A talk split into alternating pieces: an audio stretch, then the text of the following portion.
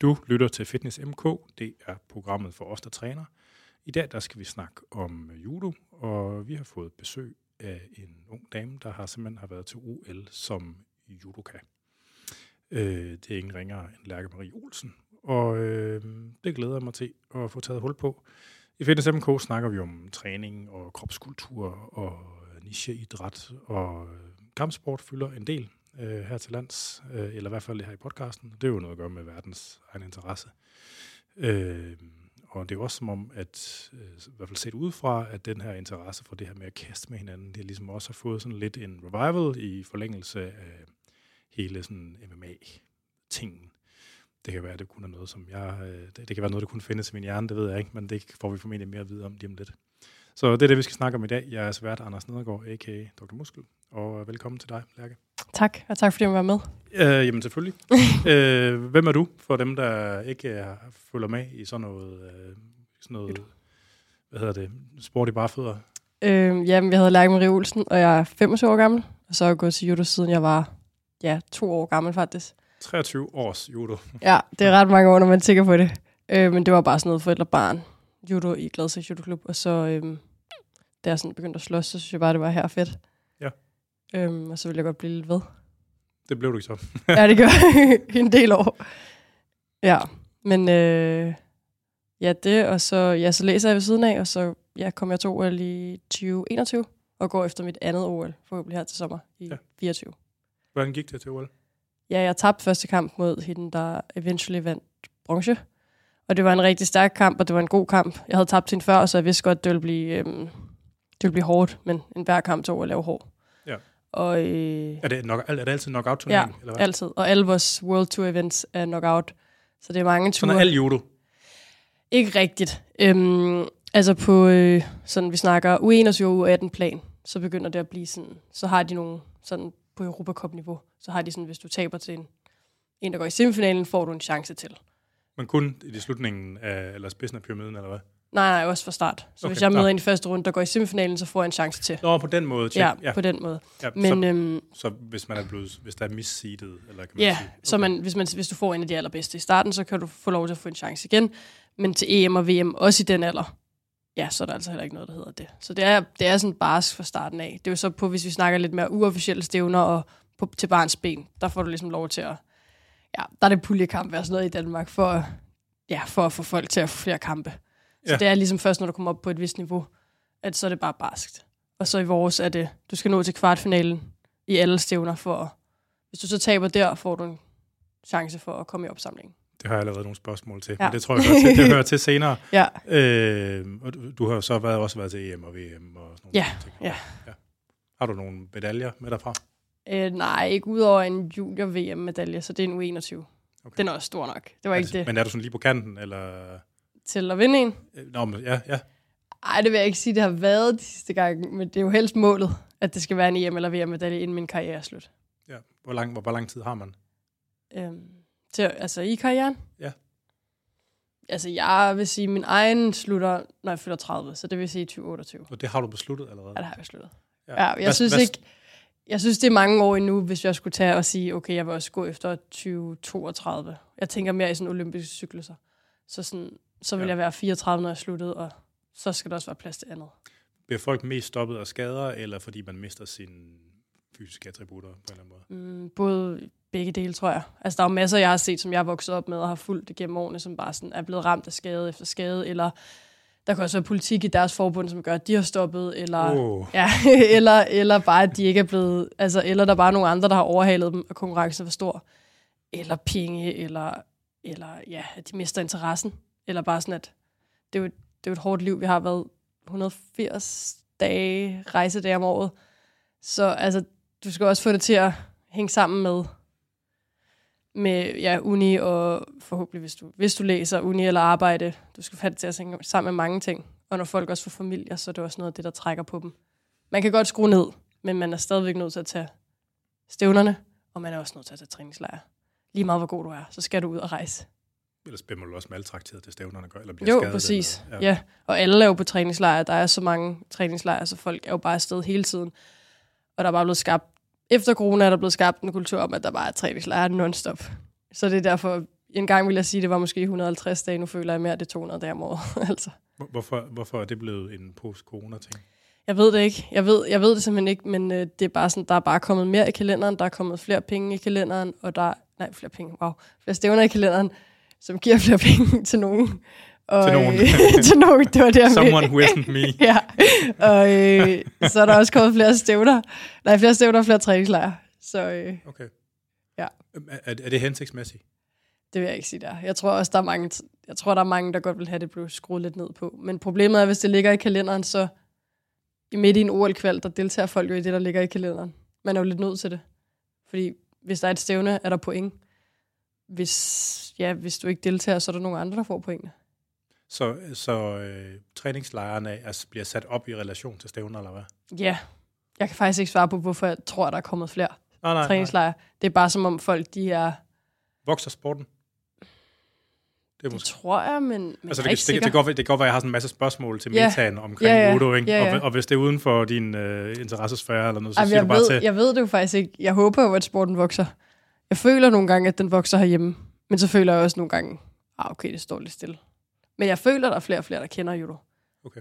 Øhm, og jeg ved ikke, om det er også bare, fordi folk bliver ældre, så dem, jeg snakker med, de måske kender Ja. det mere, end da jeg var 14. Du kender ikke sådan nogle forbundstal eller sådan noget? øh, Nej, faktisk Nej, ikke. nej. Men der burde, jeg ved, at der blev, altså vi tabte nogen efter corona. Selvfølgelig Jamen, det gjorde alle jo. Ja, det- præcis. Ja, ja. Og så ved jeg ikke, om vi kommer op på det før. Nej. Øhm, men jeg synes generelt, at der er positiv udvikling i, i nogle klubber, jeg ser i hvert fald, af hvad jeg ved. Hvad læser du? Øh, HA Almen øh, på CBS, så erhvervsøkonomi. Og så du, du lever som mere eller mindre professionel atlet? Både og.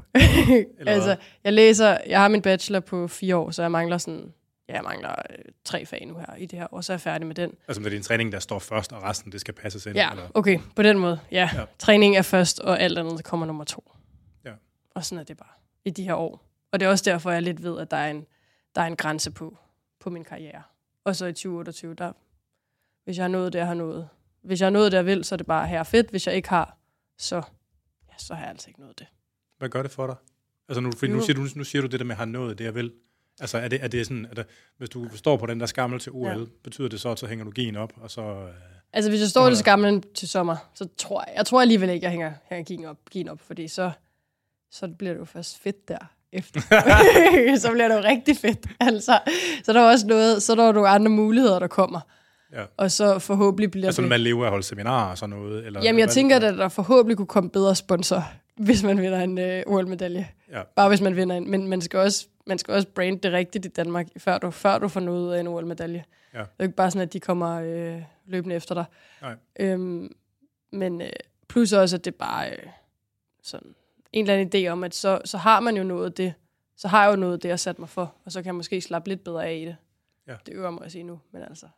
Men er det sådan, er det, er det fordi, du er kompetitiv, eller fordi du er dygtig, eller er det fællesskab, eller er det sådan, altså hvad er det for Nej, ting, det er fordi- for dig? Det er fordi, at øh, jeg har sat mig det mål, og jeg vil, godt, jeg vil godt opnå det, men jeg vil også godt opnå sådan mit fulde potentiale inden for judo. Det har jeg prøvet at skifte lidt fokus på. At det altså skal være skift fokus til, fra, fra hvad til hvad? Jamen fra, at det kun handler om en OL-guldmedalje, til at jeg skal bare opnå mit fulde potentiale. Hvis jeg så tror, jeg tror det så er en med OL-medalje, men så... Ja. Men hvis jeg har nået det, så kan jeg være tilfreds med min karriere. Hvordan ved du, om du har nået dit fulde potentiale? Ja, det er et godt spørgsmål. Altså er det fornemmelsen af, at man har den her kamp, hvor det hele spiller, eller... Jeg tror, det er fornemmelsen af, at de... Men, altså, nu er kampsport ret brutalt, og du kan også høre, at sådan... Eller vi ved, vi ved jo godt, hvordan en kampsport kamp kan gå nogle gange. Øh, så nogle gange går det jo bare altså, helt der på til i en kamp. Men hvis du sådan har flere, lad mig sige det sådan, flere gode turneringer end flere dårlige. Fordi der vil altid være dårlige turneringer. Mm. Og så der vil altid være, det kan jo gå, vi kan jo tage på 10 sekunder. Og det ser man jo. Det ser man også til OL. Så hvis der er flere gode turneringer end, end dårlige. Nej, jeg ved det ikke. Jeg ved ikke, hvordan man opnår sit fulde potentiale. Jeg tror, det er en følelse af, at jeg har følt, okay, jeg har nået nok nu. Ja, ja. Altså jeg snakkede med Joachim B. Olsen Ja. om det, og det var jo sådan noget, han i tale satte det på en eller anden måde. Det var ligesom, du ved, han ledte efter det perfekte stød, eller Ja. kast, altså sådan, og du ved, at... Øh, Men det jo også svært, fordi det jo noget andet, fordi det jo bare hans præstation. Jo, men, men, mod men ham. det var, sådan en, det var jo sådan en, en forbigående oplevelse af send, som han ledte efter. Ikke? Altså, Jo, men det man passede også det hele sammen. Ikke? Det kunne man jo i princippet godt have i en kamp også. Ja, ja, 100. Men det har jeg jo også i nogle kampe, hvor jeg bare tænker, at nu kører det hele. Og Ja. hvor man bare, og specielt også på træningslejre, der er der bare nogle gange, hvor der bare er flow. Ja. Men, og det svære er jo at få det til at ske til en turnering. Så ja, hvis du opnår det gentagende gange til turneringer, hvor du bare sådan, ja, får det hele til at køre, og du har et flow, så vil jeg sige sådan, så er du tættere på dit fulde potentiale. Men så kan man jo sige, at der er jo altid noget, du kan blive bedre til. Så det er jo også det. Ah, Så det, er jo- så det, det er jo, det er jo, ja, ja, så det er jo svært. ja, ja. Fedt. Jamen, øh, tak fordi du er kommet forbi her på kontoret i Nørrebro. Øh, det var introen, øh, og til jer, der sidder derude og har os i ørerne, der er det selvfølgelig Fitness MK. Man skal være velkommen til at skrive ind på programmet, og det kan man gøre på afn eller til programmets Instagram eller Facebook-profiler, og de hedder også begge to Fitness MK.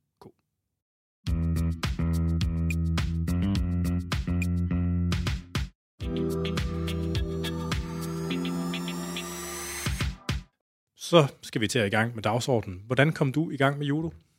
Um, det gjorde jeg, fordi min, øh, min far dyrkede det som, øh, som ung på motion.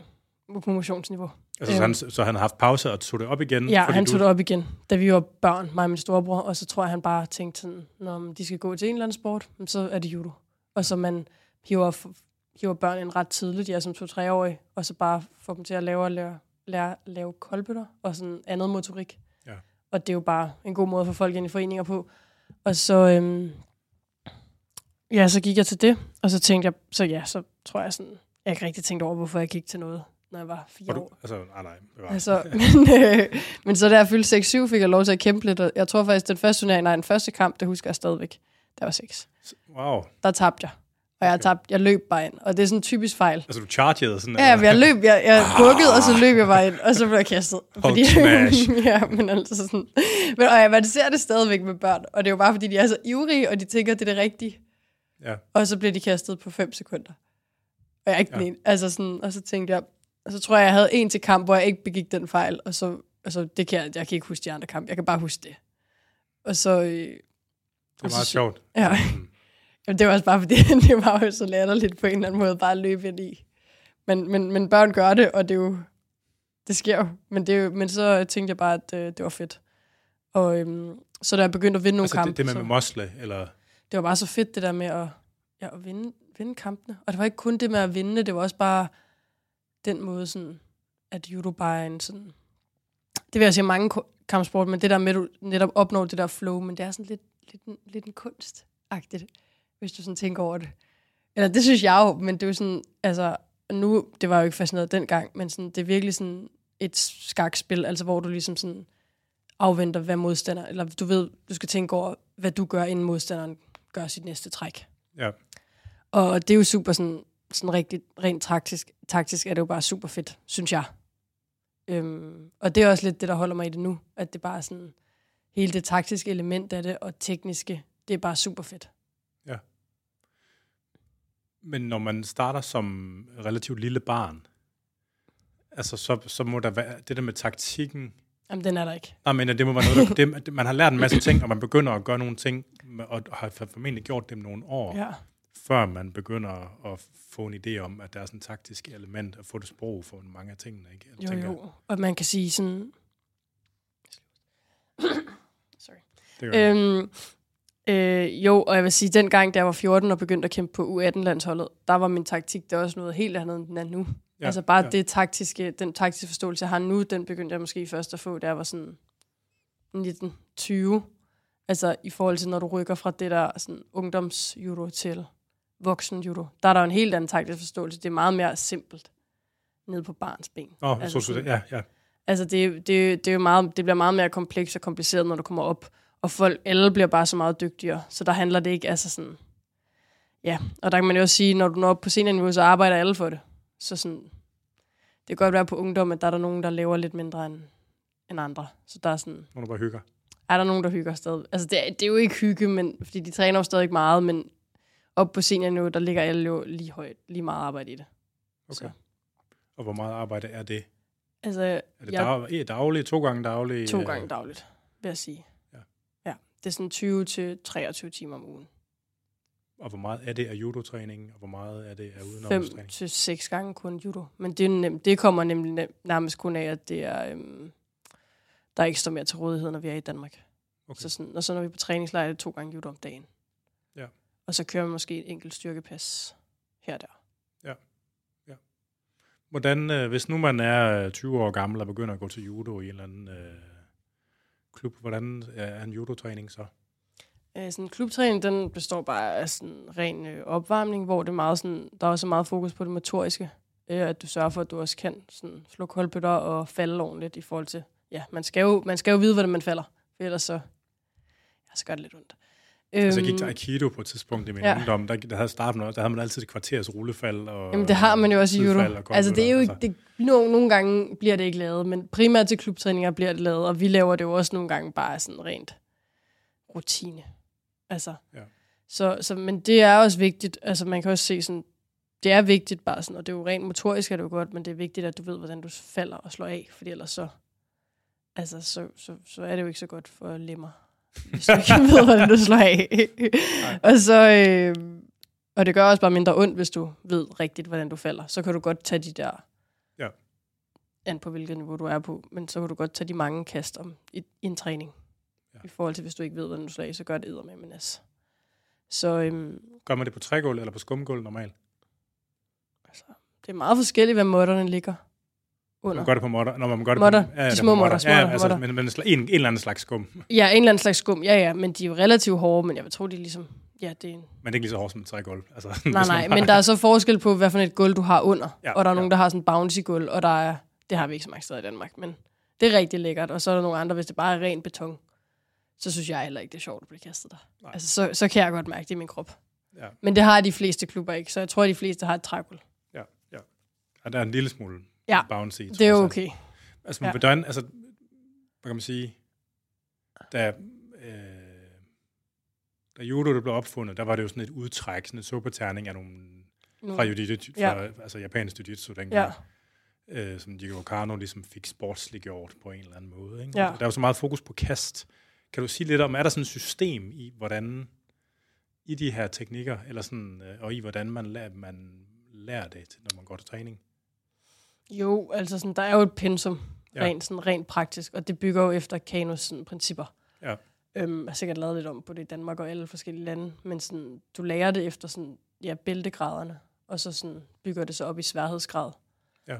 Og så er der meget fokus på, at du både, øh, ja, både, kan, både kan det til højre og venstre, så man sådan, ja, ikke kun lærer det til sin bedste side. Ja. Men, men det er jo det svære, fordi det er jo ikke alle, der vil det. Er det sådan noget med, at man formelt set skal kunne det lige godt, eller... Nej, altså, nej, det skal bare se reasonable ud til den anden side.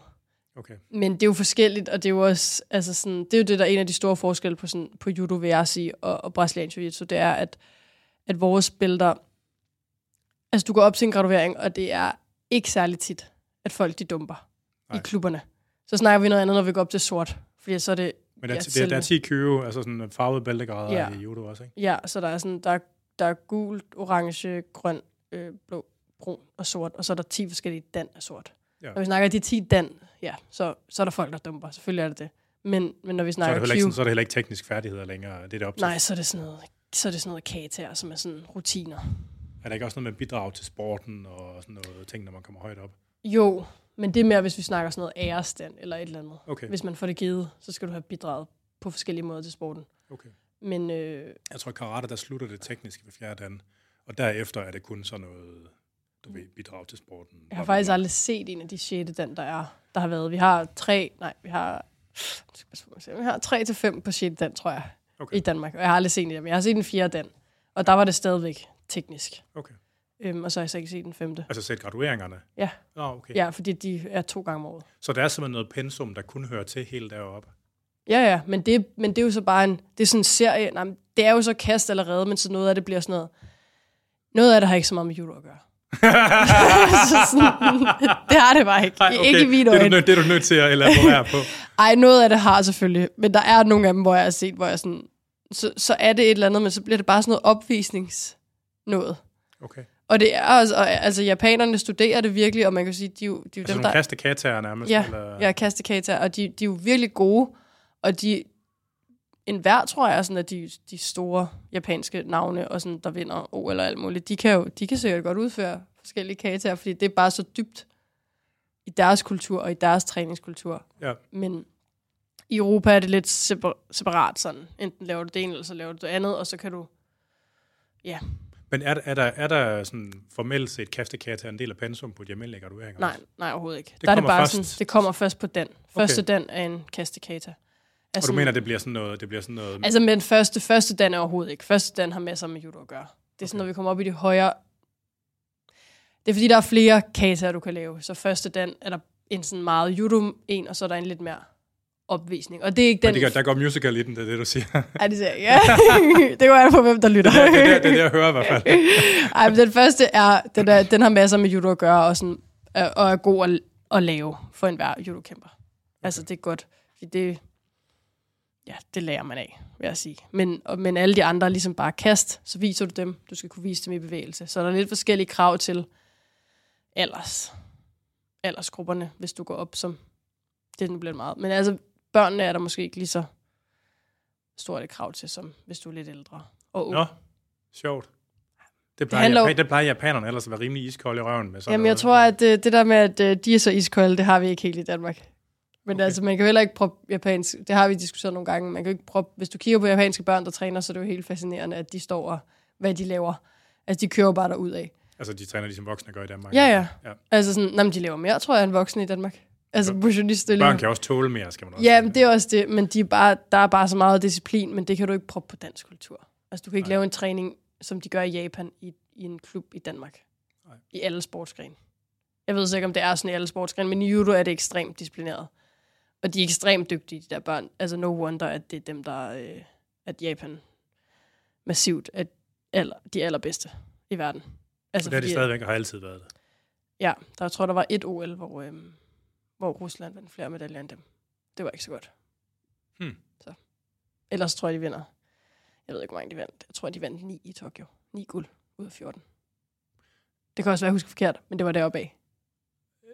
Er det, øh, tænker du, hvor meget af det er øh, sådan national kultur? Hvor meget er øh, altså talentpulje? Hvor mange er der simpelthen, der dyrker sporten? Og hvor meget er øh, man kan selektere for folk, der har en mere fordelagtig statur, altså sådan fysiologiske attributter til det? Eller? Altså, jeg tror, den måde, de bygger det op på, nu er jeg ikke helt 100, men jeg ved, jeg har jo set, hvad de sådan, de har det på high schools, og jeg ved ikke... Som idrætsundervisning? Ja, som idrætsundervisning. Okay. Og nogle gange har jeg hørt, at det er som om, at de, sådan, nogle af dem har ikke gået til det i længere tid, end de bare har gået på high school. Men, men jeg tror, der er også nogle klubber, som starter. Der er jo også nogle klubber, der starter som ung. Men de har rigtig mange, der går på det high school. Så hvis du er god, får du så en universitetsplads på et af universiteterne, der har det. Det er der, vi primært, vi træner, prim, træner primært på universiteter. Og der- sports, de får sports scholarships? Ja, de får et eller? scholarship, og så får de lov til at læse og tage en uddannelse, og tre, så skal de træne judo. Og vi Mm. snakker altså morgenløb klokken 6 om morgenen, og tre timers træning om aftenen. Altså, det er ikke øh, for sarte sjæl. Og så, hvis de går videre derfra, kommer de ind i en Hvis de overlever. hvis de overlever det, uden skader, uden at bare ikke være god nok. Hvis de så er gode nok, får de så en, så er der sådan noget som Komatsu, som er sådan en byggefirma, og JR, det Japan Railways, så har de sådan firma øhm, klubber. Ordninger, eller Ja, hvad? og jeg har set de der, de der det, altså så, så, jeg ved så ikke, hvor store lønningerne er, men de får en løn, som om de er med i, den, i firmaet. Altså, så vidt jeg har fået forklaret. Så skal så de måske træner de arbejde en lille smule, eller hvad? Og så, Det er jeg ikke sikker på. Og jeg ved heller ikke, om de kan måske muligvis få et arbejde efter eller et eller andet. De har jo en universitetsuddannelse, kan man sige, de fleste af dem. Og så, så træner de der, og de repræsenterer klubben på, øhm, på national plan og også, og også international plan. Og der er bare, ja, så systemet er jo bare, men, men, men jeg har også set, hvor mange der er tilbage på de der firmaklubber. Altså, folk falder jo fra i massevis, men de er jo Mm. ligeglade, fordi de har så stor en pulje af Ja. ja. Så det er jo også derfor, man kan putte dem igennem så meget træning, men man kan lægge så meget på dem. I Danmark har man jo i nærmest ingen sportsgren så meget. Måske fodbold har man mange i. Rigtig mange i. Men altså de fleste kan du ikke bare, fordi du mister folk på motivation, du mister folk på skader, ja. mentalt, whatever. Så svømning har en ret sindssyg kultur med at træne meget. Ja, det er også rigtigt. Men der er også mange, der dyrker svømning. Som, som stopper. ja. ja, præcis. Ja. Hmm. Ja. Øh, hvad fanden var det, jeg startede med at spørge om? Nu skal vi lige... Øh, øh, Hvorfor vi har valgt, tror jeg faktisk. Ja. Jeg tror også, du fik redegjort for det egentlig. Ja. Øh, Nå, det jo sådan lidt med, hvordan, altså, hvad kan man sige, hvis ikke man ved noget om judo, så ser mange af de der kast formentlig ens ud. Jamen, det tror jeg også, det gør.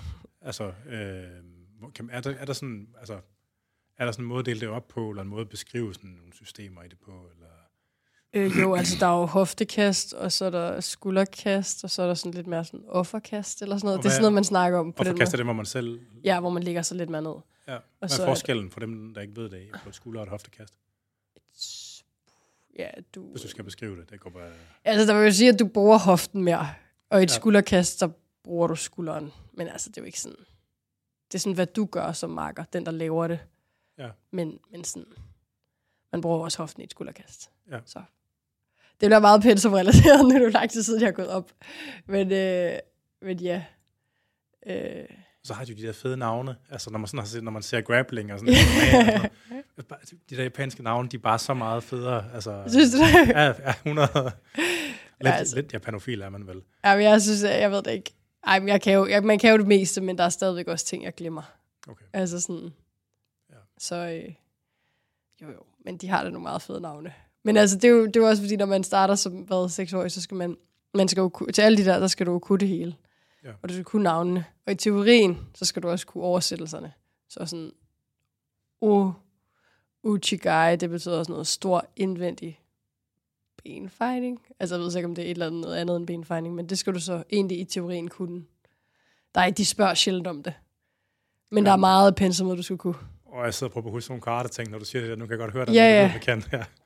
De, du skal ligesom kunne det, og, og, der er bare en masse ord, du skal kunne, og sådan, det er også helt fint, fordi det skaber en eller anden form for disciplin. Jeg kan godt det, se din energi, at det er ikke men, rigtigt. øh, men det er rigtigt ikke, det er ikke der. Ej, jeg, jeg var meget disciplineret, da jeg gik op til min, øh, sådan, min brune snip. Man har snipper som børn. Der var jeg meget disciplineret. Men det er mange, men så får du ligesom, når du så er gået så lang tid, får du ligesom overført din, ung, din børnegrad til en ungdomsgrad. Og så, så, sådan, og så får du overført, fordi det så er de samme ting, du har lavet i ungdom, til et blåt bælte i, se, i senior. Nå, Okay. Og så, så skal jeg jo ikke gå op, jeg skal ikke gå op til alt det samme, jeg skal bare gå videre. Så Ja. det er jo så lang tid, jeg tror mit, blå, bl- mit blå bælte har jo ikke gået op, det var jo altså, det var bare noget, jeg fik overført agtigt, tror jeg. Og så har jeg jo gået op til brun, og så har jeg gået op til sort. Ja. Og selv mit sorte bælte var i 17. Så det er seks år siden, jeg har gået Ja. op til noget. Så det er sådan, Det er sjovt, rækkefølgen af bælterne er forskellige i judo og karate. Jamen det tænker jeg, men Fordi det, man, skal, man skulle tro, det var sådan ældre. Jeg troede faktisk, det var sådan en ældre japansk ting, det udsprang fra. ja, men de laver det også om Nej, nationalt jo. Altså, det gør de jo. Det, vi, vi har ikke engang det samme. Jo, selvfølgelig på scenen nu har vi det samme, men så laver de alle mulige systemer i børne, for tror jeg at holde på folk. Så altså, Tyskland har et andet system end os. Og i nogle lande kører de bare med de samme billeder for senior og for børn. Så Okay. går det bare meget langsommere. Men Ja, for ja. at holde børn i sporten har de Nå, ligesom så et de føler, separat at de får system. nogle point. Ja, fordi Ja. ellers hvis du bare sådan ikke kan gå op til et bælte i 100 år, så bliver du ikke i det. Nej. Altså, så, så det er meget smart at gøre. Så der, jeg, jeg kan sige, at jeg kan ikke engang fortælle, hvad systemet er for børn lige nu, fordi det er blevet ændret to-tre gange okay. I de sidste år. Bare sådan, Er der, er der kun et verdensomspændende judoforbund? øh, ja. Okay. Ja.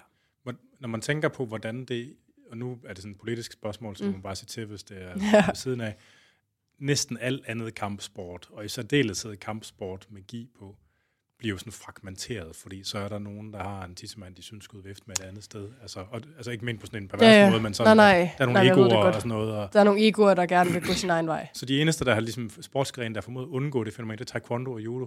Ja, og Hvordan, jeg, hvordan fuck er det sket? det ved jeg ikke, men øhm, det er super nice, fordi jeg vil ikke ønske, det var på en anden måde. Nej, nej, nej. Altså sådan, det er jo, øh, det er jo mega fedt. Øhm, og jeg ved simpelthen ikke, hvorfor. Men øhm, fordi vi har jo også, altså så kører alt kata, vi har jo også kata-turneringer. Så det kører jo også under IHF, det er det internationale judoforbund. Ja. Øhm, men ja, jeg ved ikke, hvorfor. Jeg Nej. kan simpelthen ikke, altså sådan... Nej. Det er en eller anden... Øhm, der er meget sådan, jeg ved, jeg ved Der ikke, om det noget kan... organisatorisk, der fungerer Ja, der er noget organisatorisk, der fungerer sindssygt godt. Og så øhm, har vi også sådan en... Øhm, mange judo values og meget familieværdier. Det, pre- det preacher man i hvert fald meget omkring. Øhm, også internationalt, og også i sådan IDF. Øh, og jeg ved så ikke, om det sådan ligesom har gjort, at mm, så skal man jo ikke skilles agtigt. Giver det mening? Altså hvis man virkelig Ja, ser, man ser det virkelig, man snakker virkelig om, at det sådan er en judo-familie og sådan noget, og, øh, men jeg ved ikke, om det er derfor. Men Tror du, der er forskel på folk, der vælger at gå til karate, eller hvad, for, alt, hvad de fragmenteret? Det er karate og jiu-jitsu og aikido. Taekwondo. Og, ja, taekwondo holder jo sammen også. Og den holder sammen. Nå, om du men, begynder- men, men, er der forskel på dem, der vælger de der, der er blevet fragmenteret, og så dem, der ligesom ikke er? Tror Nej, jeg tror bare, folk ikke ved. Jeg tror bare ikke, folk ved noget om det. Nej. Nej.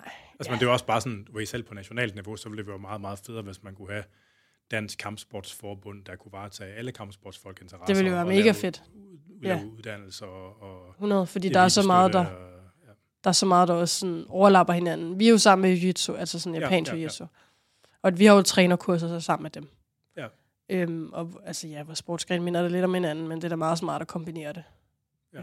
Men altså, Men der er jo så også andre slags jiu-jitsu, altså også ud over brasiliansk jiu-jitsu, end ja, der er så ikke... almindelige, fordi der er jo sådan aiki, aiki jiu-jitsu. Jamen, det ved jeg så heller ikke engang noget om. Jeg, jeg kan ikke engang finde rundt i det. Det er det.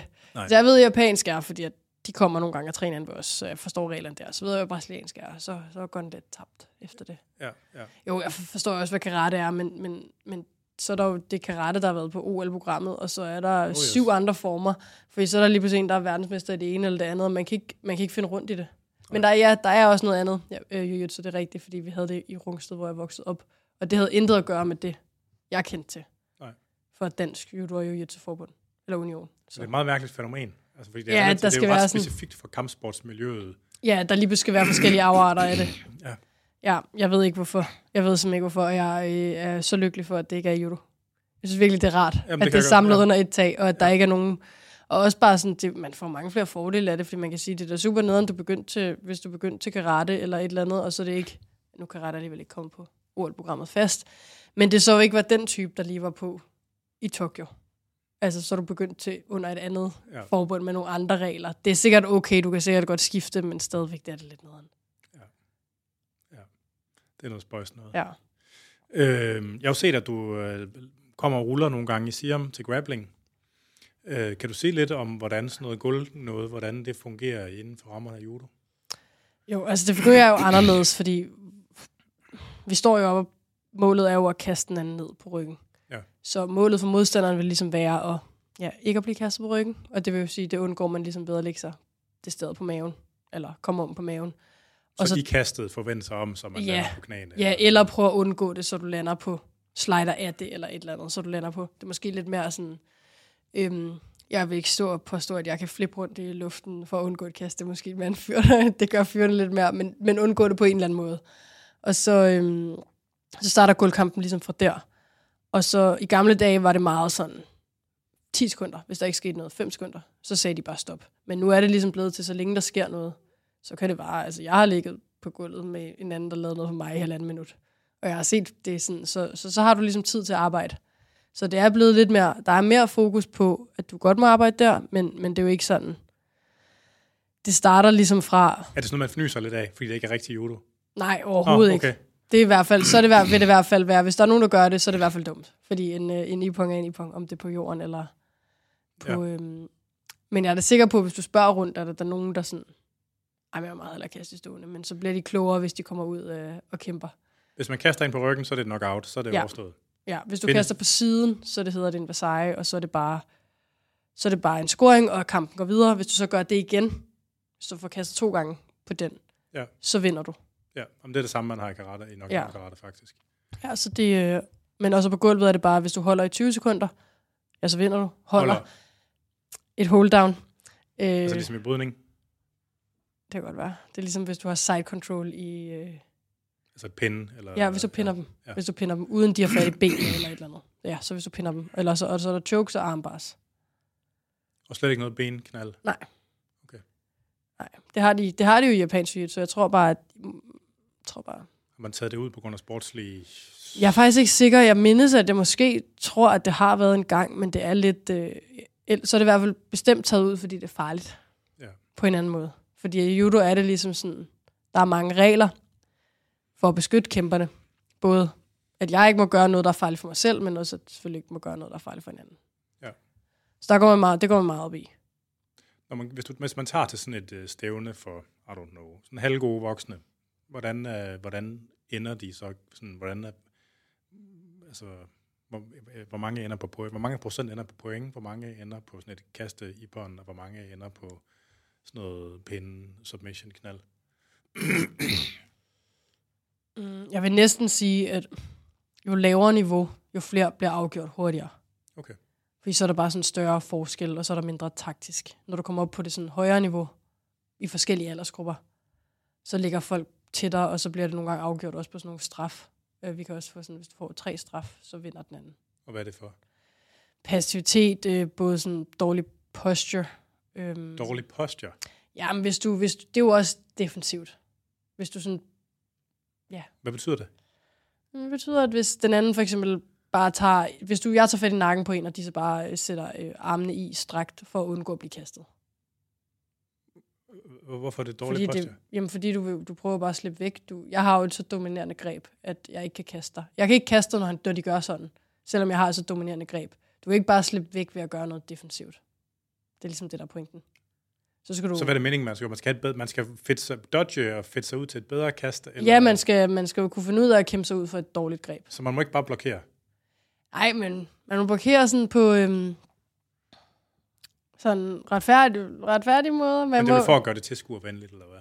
Jo, men det er også fordi, der er jo ikke nogen, der, altså, der er jo ikke nogen, der gider at se. Ja, der er ikke nogen, der gider at se på, hvis man bare står i, øh, så kan den anden jo bare stå sådan der og undgå, og så lige pludselig kan vi kaste. Ja. Det er jo heller ikke fedt. Så det er jo heller ikke den, altså, hvis, man hver, hvis jeg hver gang får mit dominerende greb, som er i nakken, og de bare går ned på knæ, og, og escaper, Går på knæ, så de ikke kan kastes? ja, Ja. Så er det jo ikke sjovt at se på. Nej, nej. Og så kan jeg jo ikke lave noget kast. så det er ligesom, der er nogle regler for, at det... Men Ja. det lyder som om, det er en ting, der er opstået på grund af, altså man gerne vil have noget, dyna- man vil gerne have noget dynamik. Ja, det er det jo også. Og de laver om i reglerne på grund af, at de hele tiden prøver at tilstræbe, at det er mere tilskuervenligt. Ja. Om det så altid øh, bliver det, det er jeg ikke sikker på. Men det, er jo- det er jo også, nogle gange bliver der lavet en regel, hvor man tænker, hvad, hvad sker der? Hvorfor har I lavet den? Altså, det ødelægger det jo. Men, men, men så prøver de det i et år eller to, og så kan det være, de laver det om igen. Hvis jeg skal trykke dig lidt på maven, Ja. og det der med, med hvordan kampe slutter, Ja. kan, kan, vil du give et bud? Sådan, På, altså, hvor hvordan, mange der ender på point, hvor mange der ender ej, på det ved jeg simpelthen ikke. Og, Det ved jeg ikke. Der er noget statistik for det. Der kan være statistik for det på sådan IEF eller på World Touren. Der er der statistikker for det. Ja. Men det ved jeg simpelthen ikke. Nej. Man kan jo sige, problemet er jo lidt, at, at når, de, når du får de der tre straffe, så ender det også på en ipong. Så får den anden også bare en ipong. Ja. Det er bare en anden slags ipong. Men øhm, så, så tæller det jo med i statistikken. Ja. Måske vi skal sige 50-60 procent ender på ipong. Resten ender bare på point måske. Okay. Sådan, okay. Er der forskel på kønnene? Ja, altså jeg vil sige, der er lidt mere eksplosivt i mændene, og der er lidt mere kast. Har det nogen konsekvens på- for, hvordan det slutter så, eller hvad? Ja, det vil, jeg, det vil jeg tro. Det vil jeg sige, at der nok er flere kast hos mændene. Okay. Fordi Øhm. at lidt mere eksplosiv styrke... Ja. Øhm, og så ender det ikke ud i sådan noget, ja, hvor det bliver afgjort på nogle straf og sådan noget. Nu, tal, nu, nu taler nu nedgør jeg jo så kvindejudo på, når jeg selv er en kvinde, men altså, Jamen, det er jo bare mindre, Altså, det er bare anderledes. Ja. Og det ser anderledes ud. Og det er jo også, der er jo nogen, der ikke gider at se på, på, på kvindejudo, men det vil der jo være i enhver sport. Men det er jo bare anderledes, og de kan gøre, de, det kan se federe ud. hvor lang tid har man i? Øh, man har fire minutter, og tiden bliver så stoppet. Og en, et, en gang fire minutter. og Det er En det. gang fire minutter, og så hvis der ikke er scoring, eller hvis det er lige, hvis der er to, der er point, så går det i golden score. Som Så det er til første point, Ja, først, eller halv point, først eller- point eller- bare. ja. En hver ting. anything goes. Ja. Ha. Og en hvilken som helst straf vil så også... Nej, det, du skal stadigvæk have tre straf. Okay. En gang var det sådan, at du kunne tabe på en straf, men det er totalt, det var totalt hjernedødt. Det Så var det jo sådan noget, fordi vi må heller ikke gribe, hvis du tager din tommeltot ind i gien på den arm, du holder i, så er det en straf faktisk. Fordi det er et ulovligt Det greb. skal være et åbent greb på det skal være et åbent greb. Du må ikke holde sådan en pistolgreb. Hvorfor ikke? Du, fordi det er et dominerende greb. -agtigt. Det, du må holde det, du, lad mig sige, du må holde det i to-tre sekunder. Det må du ikke i bund og grund, men du må Det er godt holde lukket. Det. det lukkede må du holde i to-tre sekunder, hvis du er aktiv. Okay. Og så skal man slippe med tommelfingeren, eller have gjort ja, noget. så skal du ikke, ja. Ha. Det er jo sådan, det bliver, det bliver meget subjektivt, hvad, hvad dommeren synes. Og der er jo også nogle gange, hvor, hvor jeg får lov til at gøre noget, hvor jeg tænker, og så lige pludselig får jeg en eller anden straf, for der står jeg bare sådan, at "Men det gør jeg jo hver gang. Ja. Og så er, det, så er det bare den dag. Og det er jo det, der lidt er med de der straf. Og specielt på det niveau, jeg kæmper på, så, ja, så kan man nogle gange godt lige være sådan lidt, hvad skete der i dag? Altså, både, du kan både stå på den ene side og være sådan lidt, hvordan har jeg lige vundet den her kamp på tre straffe, og jeg forstår ikke engang sådan helt hvorfor. Og det kan godt gå den anden vej. Og det er der, hvor jeg synes, det er lidt, og det er der flere, der synes, det er lidt ødelægger sporten, at det er sådan, straffen er jo ment til at gøre det mere tilskuervenligt, og ja. nogle gange har det altså den modsatte effekt. Det er jo også sådan noget, nogle gange, så det er jo svært at vurdere, altså det er jo sådan noget spilteori, hvis man, hvis man ja. indfører en eller anden regel, det kan være svært at vurdere, hvad, altså hvad for en indflydelse det i virkeligheden har på, ja. altså, ja, hvordan det kommer til Præcis, og øh, nogle gange tror jeg også, de bliver påvirket lidt af, sådan, så skal, ja, nogle gange føler jeg, at dommerne, så sætter de lige ondt på sådan en af dem, og så er den, der lige får lidt ekstra. Ja. Men, men, men jeg ved det ikke. Altså, dommeren bliver også, øh, de bliver rated, og de har også et sådan, altså, hvordan deres performance er, så det er jo ikke bare sådan, at de bare kan fyre ud med forkerte dømmelser. Nej, nej. Så får de jo ikke lov til at komme igen. Nej, men, men det er vel endnu en fordel ved, at man har et stort, relativt ensartet forbund, er jo, ja. der er mulighed for at holde bedre ja, ja. styr på sådan noget. Ja, og der er, dommerne skal også igennem prøver og sådan noget. Du får ikke bare lov til at dømme på det højeste niveau. Du skal ligesom du skal jo igennem alle mulige eksamener, og så skal du også have den erfaring før du, selv hvis du har det, så kan det gå 10 år før du kan komme op på det niveau, på det ja. allerhøjeste. Ja. Men det er meget interessant, at man ikke må... Altså fordi man kan ja, sige... der er sindssygt meget, du ikke må. Altså på den ene side, fyr løs. Men altså, nu, men du må ikke, du må ikke holde, øhm, du må ikke have fat en side, sådan, du må ikke have krydsgreb i den ene side. Du må ikke have krydsgreb i for lang tid. Du må ikke holde fat i bæltet. Krydsgreb, som i at man har fat med... Altså, ja, man har modsat, fat... så du ikke har traditionelt fat. Lige meget om det er overhåndskab eller underhåndskab. Ja, det er lige meget. Så længe du ikke holder kigen forkert. Så længe du ikke holder kigen forkert.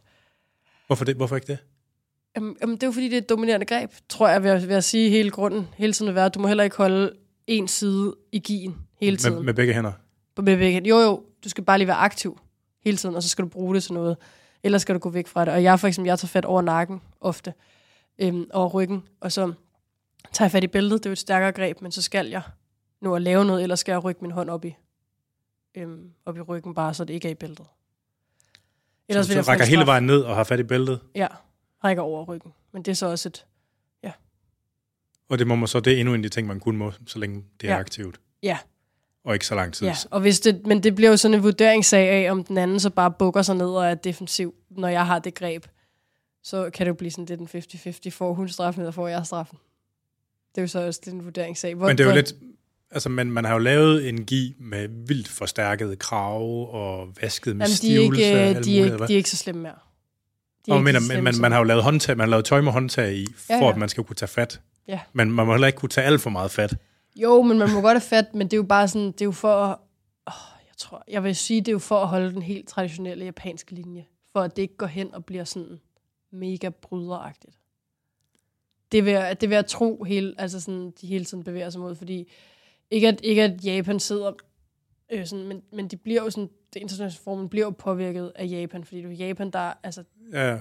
det er jo, de vil jo godt beholde alt det traditionelle. Det tog jo også evigheder, før man måtte kæmpe i en blå gi til stævner, fordi, og der er jo steder i Japan, du kun må have en blå gi på om torsdagen. Du, ellers har du hvid gear på. Man kan lige så godt lade jeg, jeg tager ikke engang nogle blå gear med, fordi så går jeg ikke skævt nogen altså, steder. Altså, hvorfor, altså, udover, ligesom, det er jo sådan en ting, der er associeret med Brazilian Jiu-Jitsu ofte, men hvad, hvad, hvad for en implikation det, har det ellers? Det var fordi, at i Japan, der, øh, der har man blå, nej, der har man hvid gear på. Og det er bare traditionelt, fordi det var det Kano lavede. Man har jo lavet blå gear senere. Men er det noget, der kommer fra Brazilian Jiu-Jitsu, eller... Det ved jeg ikke. Altså, fordi du, altså, jeg tænker, nej, der vel også været noget i Military Jiu-Jitsu, de har vel også haft det der Det ved jeg sgu ikke helt. Jeg ved det ikke, men de fleste stævner, jeg mener altså de fleste stævner i Japan, der kæmper du bare stadig med et, et andet farvebælte. Det er ikke så tit, du ser. Du har, du har stadigvæk nogle stævner, der er blå og hvid gi, mener jeg. Men sådan, det er sådan, at når vi kommer derhen, så kan man lige så godt bare tage hvid gear med til tre ugers træning. Fordi så, altså, så træder du ikke nogen på tæerne, hvis du kommer til at tage din blå gi med ved du uheld. Og det ikke er den dag, du må have den på. Nej. Og der er nogle steder, de går mere op i det end andre. Men ja, Fortæl mig om de der judogier. Du sagde, at det var ikke lige så, de er ikke lige så stive, som de har været tidligere. Ja, det er Jamen, de, øh, jamen, de, de, de, reglerne for dem ændrer sig jo også hvert år nærmest. Åh oh, gud. ja, ej, ikke hvert år, men vi har lige været igennem en periode, hvor de lige fandt på noget helt forfærdeligt, og nu er der ikke nogen, der snakker om det mere. øhm, fordi at de fandt godt ud af, at det fungerede jo ikke, fordi alle har forskellige kropstyper. De vil have den til at gå ned øhm, øh, 25 cm under bæltet. Nej, under, under, under numsen, undskyld. Okay. Og der stod vi jo der, altså sådan, drengene kunne jo lettere komme i, for, for det første skulle de også gearen om, men fyrene kunne jo lettere komme igennem kontrol end, end kvinderne kunne. Fordi de bare var slankere, lad os sige, mindre former eller noget. Så det var jo sådan noget, Så er det mere arbitrært, hvor røven er han helt præcist, eller hvad? ja, men det, blev, det var jo helt overdrevet, og folk stod jo bare der, altså, og jeg har meget korte arme, så sådan, altså, så jeg kunne jo du ikke, siger det. Jamen, sådan, jeg, jeg kunne jo slet ikke, altså jeg kunne ikke, så jeg bruger en gi, der er 61 cm, det hedder de bare, og normalt vil man bruge i hvert fald 1,65-1,70. Men hvis jeg, og jeg skulle nærmest have en 71 gi. Nu skal du syde den ind i armene, for det passer, eller hvad? Ja, nu endte de så med vores, dem, der laver vores ski, at lave en female edition, som også nogle af mændene endte med at måtte tage. Måtte tage. Men, øh, men ellers, og så endte de med, så lavede de jo alle de der gear, og de brugte sygt lang tid på at høre, hvad har vi brug for. Og så nu er det bare sådan, så har de lavet reglen om alligevel. Jeg tror bare, det var fordi, de ville gerne have den dækket. Den kom et vist stykke under bæltet, for at den ikke hele tiden rører op. Ja, okay. Det handlede egentlig om det. Men, og de blev bare træt af det. Men, men, men de behøvede måske ikke at lave sådan en vanvittig regel. Åh, oh, der var det en rengøringsdame. Ja. ja. Øhm, ja. Så, øh, men det er lidt fjollet. Men, men der er bare sådan nogle ting, hvor man nogle gange tænker, hvem er det, der bestemmer det? Og så må man bare ryste på skuldrene. Ja. ja. Men du siger det her med, at, krav, at man bruger mindre stive kraver nu, ja. End man har gjort tidligere. De er jo stadigvæk meget stivere end en brasiliansk jiu men, Ja, eller en karategi, eller... ja, ja. Altså sådan, men, ikke, den er, men den er, øh, ja, den er bedre end det, man havde på da, for 12 år siden. altså, hvordan, var, hvordan var det for 12 år siden? De var, de var meget korte gearne, og så var de bare enormt stive. Altså, det var ikke sådan... Hvad skal Ja. man dem? Jeg har hørt, man vaskede dem med stivelse også, for at gøre dem endnu... Øh, Det har jeg aldrig gjort, Nå, men det er okay. måske før min tid. Men øh, Altså for at stive det endnu mere. ja, men det er jo også super irriterende at tage fat i, når de er stive. Hvis der er nogen, der kommer Altså så er de så træning. stive, de er, går ondt, det er træls i hænderne, eller Ja, hvad? altså der er nogen, hvis der er nogen, der kommer til træning med en, med en gammel gi. Altså, det er jo bare, det er jo bare irriterende. Altså, det er Fordi du kan ikke få ordentligt fat. Ja, men eller? du er bare ikke vant til det mere. Altså sådan, så du... Og det, der er jo så meget grebet, at det ikke er... Det skal jo helst være lidt, lidt behageligt på nogle punkter, at det er meget dejligt, de er blevet lidt tyndere. Øh, Altså, er det der, de går i stykker, når de går i stykker også? Nej, man slider dem op? det vil eller? jeg vil slet ikke sige. De, altså, jeg oplever ikke så tit, en gi er gået i stykker. Okay. Så de holder jo til meget. Så man Ja. kan sige, man ser det. Ja, så det er, jo, det er jo en del af det. Jeg tror ikke, man kan gøre dem særlig meget tyndere nu. Fordi så vil de nok gå med i stykker. okay. Men jeg ved det ikke.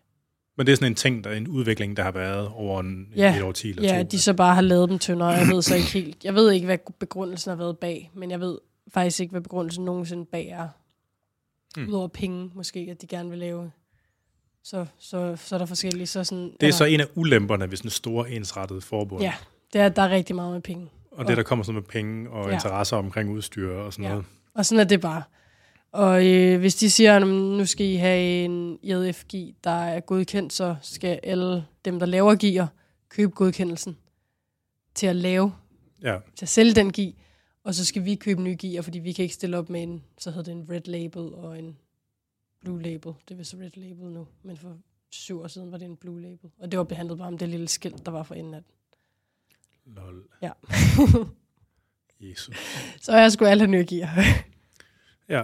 Altså inden for, inden for øh, styrkeløftforbundet, ja, der, der er jo to grene af styrkeløft. Et, hvor man løfter udstyr, et, hvor man løfter uden udstyr. ja, Hvor man bruger de her specialiserede squat-dragter og dødløftdragter og Ja. ja. Og de har jo lidt det samme fænomen going on, at, øh, ligesom, at der er nogle udstyrsfabrikanter, der ligesom har aftaler med de forskellige forbund. Ikke? Så nogle Ja. gange så tænker de, "Jamen, nu må man gerne begynde at bruge en ny Ja, ja, ja. ja. tykkels øh, stof eller et eller andet til en dragt. Ikke? Og så betyder det, at så er der mange tusind mennesker, der skal ud og nyt. Altså sådan, ja, præcis. Men Ja. det er jo det samme. Ja. Altså. Ja. Øhm, hvornår fandt du ud af, at du var god? Eller hvornår viste det sig, at du var god? Eller hvad skal man sige? Hvornår blev det sådan en ting, hvor du tænkte, hov, det kunne faktisk godt være noget, der var sådan seriøst, det her? Jeg tror, jeg sagde sådan i 3. klasse, så sagde jeg, okay, jeg vil på landsholdet. Og jeg vidste jo ikke om sådan, det var jo ikke, fordi jeg var en af de bedste nødvendigvis i Danmark dengang. Altså, det var Nej. jeg overhovedet ikke. Men øhm, det var da ikke, fordi jeg ikke kunne noget. Men øhm, jeg tror, hvis vi skal sige sådan rigtigt, hvor jeg tænkte sådan internationalt, hvornår jeg er god, så var det først i 14. Fordi sådan 13, så var jeg begyndt at komme ud til sådan noget Taler du om årstal eller din alder nu? 2013. Fordi det Sorry. kunne godt være... Ja. Sorry. 2013, 2013.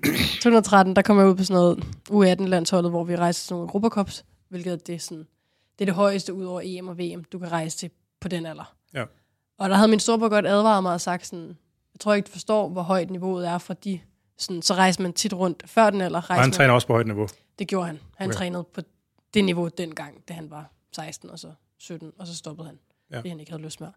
Men Øh, før det deltog man ligesom før man var kommet på U18-landsholdet og kom til Europacups, deltager man sådan i nordeuropæiske øhm, private stævner, privat arrangerede stævner, så de er ikke arrangeret af det europæiske judoforbund. Nej. Og de var jo også hårde. Og der kunne jeg da godt tage nogle medaljer. Og så sagde han til mig, at øh, jeg tror ikke, du forstår, hvor svært det går fra, fra det niveau, til vi snakker de der Europacups. Jeg tænkte bare, ja ja, slap nu af. Og jeg tror, jeg tabte min første kamp øh, tre gange i streg, og jeg var bare sådan, det havde man jo aldrig prøvet, at man, sådan, at man taber første kamp, og så er man bare ude. Nej. Så, øh, og så begyndte jeg at vinde lidt kampe senere på sæsonen, og så sæsonen er jo meget kortere, end hvad det, hvad det er nu. Hvad er Og det? så- Er det et halvt år? Eller? Ja, altså jeg tror faktisk, de begynder sådan, dengang, det er noget helt andet nu, dengang var det marts til juni, hvis der kun var EM. Og det er en kort sæson. Ja. Hvor så, mange så er der er der? Så Europacups, dengang var der 6-7 Europacups. Så deltog du ikke i alle. Deltog du måske sådan... Måske var der 8, 9. Så er det det, man samler point op Ja, til? til i- EM'er Ja, og okay. VM. Og så er det jo så kun hver andet år, der var VM som, øh, for børnene, øh, for de unge. Og så sæsonen efter i 14, der begyndte det så at gå lidt bedre. Man deltager stadigvæk i sådan nogle af de der private større turneringer, som sådan lige får varme op. Øhm, men det gik i den gang, i den alder, gik det altid dårligere i starten af sæsonen, fordi man ligesom i Danmark slet ikke har øhm, konkurrencen til i den off-page. Selvfølgelig kan du godt træne, du kan tage på nogle træningslejre, men niveauet er jo ikke lige så højt som Frankrig. Så sådan, når man lige kom ud, så skulle man, man skulle lige back at it, fordi at, ja, man havde været til DM, man havde måske været til et svensk turnering, en hollandsk turnering, men du er ikke inde i rutinen så meget som de andre børn. Man skal lige en tur i the pressure cooker, ligesom ja. for... øh, Så det var så, men så begyndte jeg at vinde medaljer til de der Europacup-turneringer, og så tænkte jeg, okay, okay, så kunne jeg godt noget, fordi det var ikke bare noget, man gjorde dengang. Altså det var ikke bare noget, Danmark købte medaljer hjem til. Nej. Så jeg vil sige, i 14, der begyndte jeg rigtig at sige sådan, okay, jeg kan faktisk blive god. Men jeg vidste jo stadig Og der var du 16, eller hvad? 16 år. Ja. Jeg vidste jo stadigvæk ikke, hvad det indebar. Gik I i gymnasie eller handelsskole? Eller... Jeg gik i 9. i starten af 14. Okay. Ja. Og Ja. så gik, gik jeg så på gym efter. Ja. Ja. I, efter sommerferien. Så var jeg i 9. klasse. Men det var også i 8. klasse, jeg begyndte måske. Det var i 8. klasse, jeg trappede op og sådan sagde, okay, nu skal jeg træne to gange om dagen hver dag. Det gjorde du i 8. klasse. Det var ikke, vi snakker ikke, at det var halvanden time den ene træning. Vi snakker, det var løb om morgenen klokken 6, og så var det noget sådan cirkeltræning derhjemme. Og så var det styrketræning af weekenden. Og så var det judo om aftenen. Ja.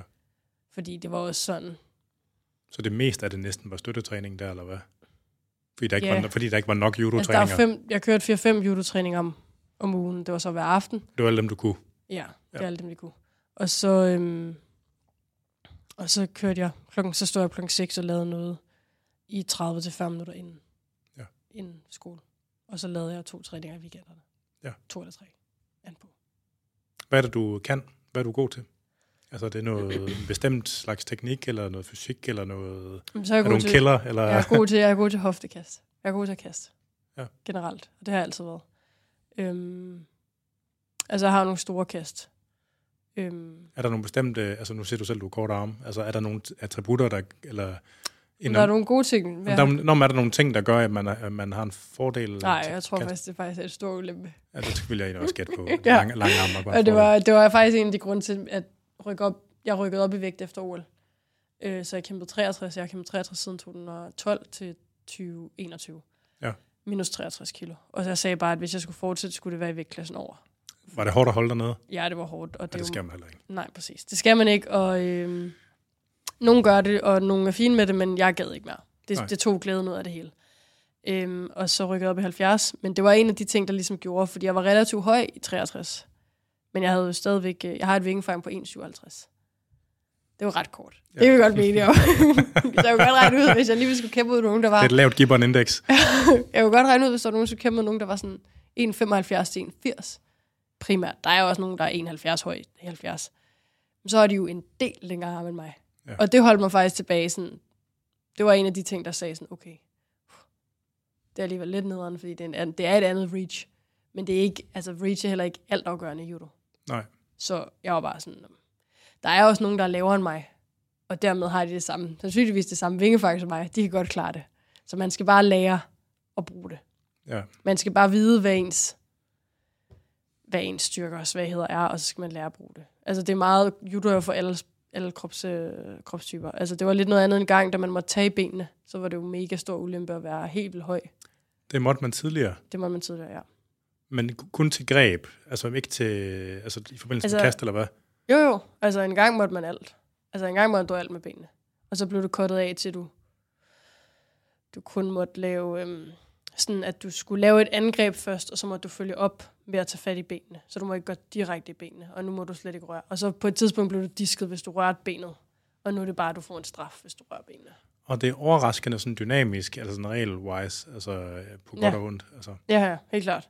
Altså, sådan, der, da de lavede øh, det til, at du blev disket, var det jo bare sådan...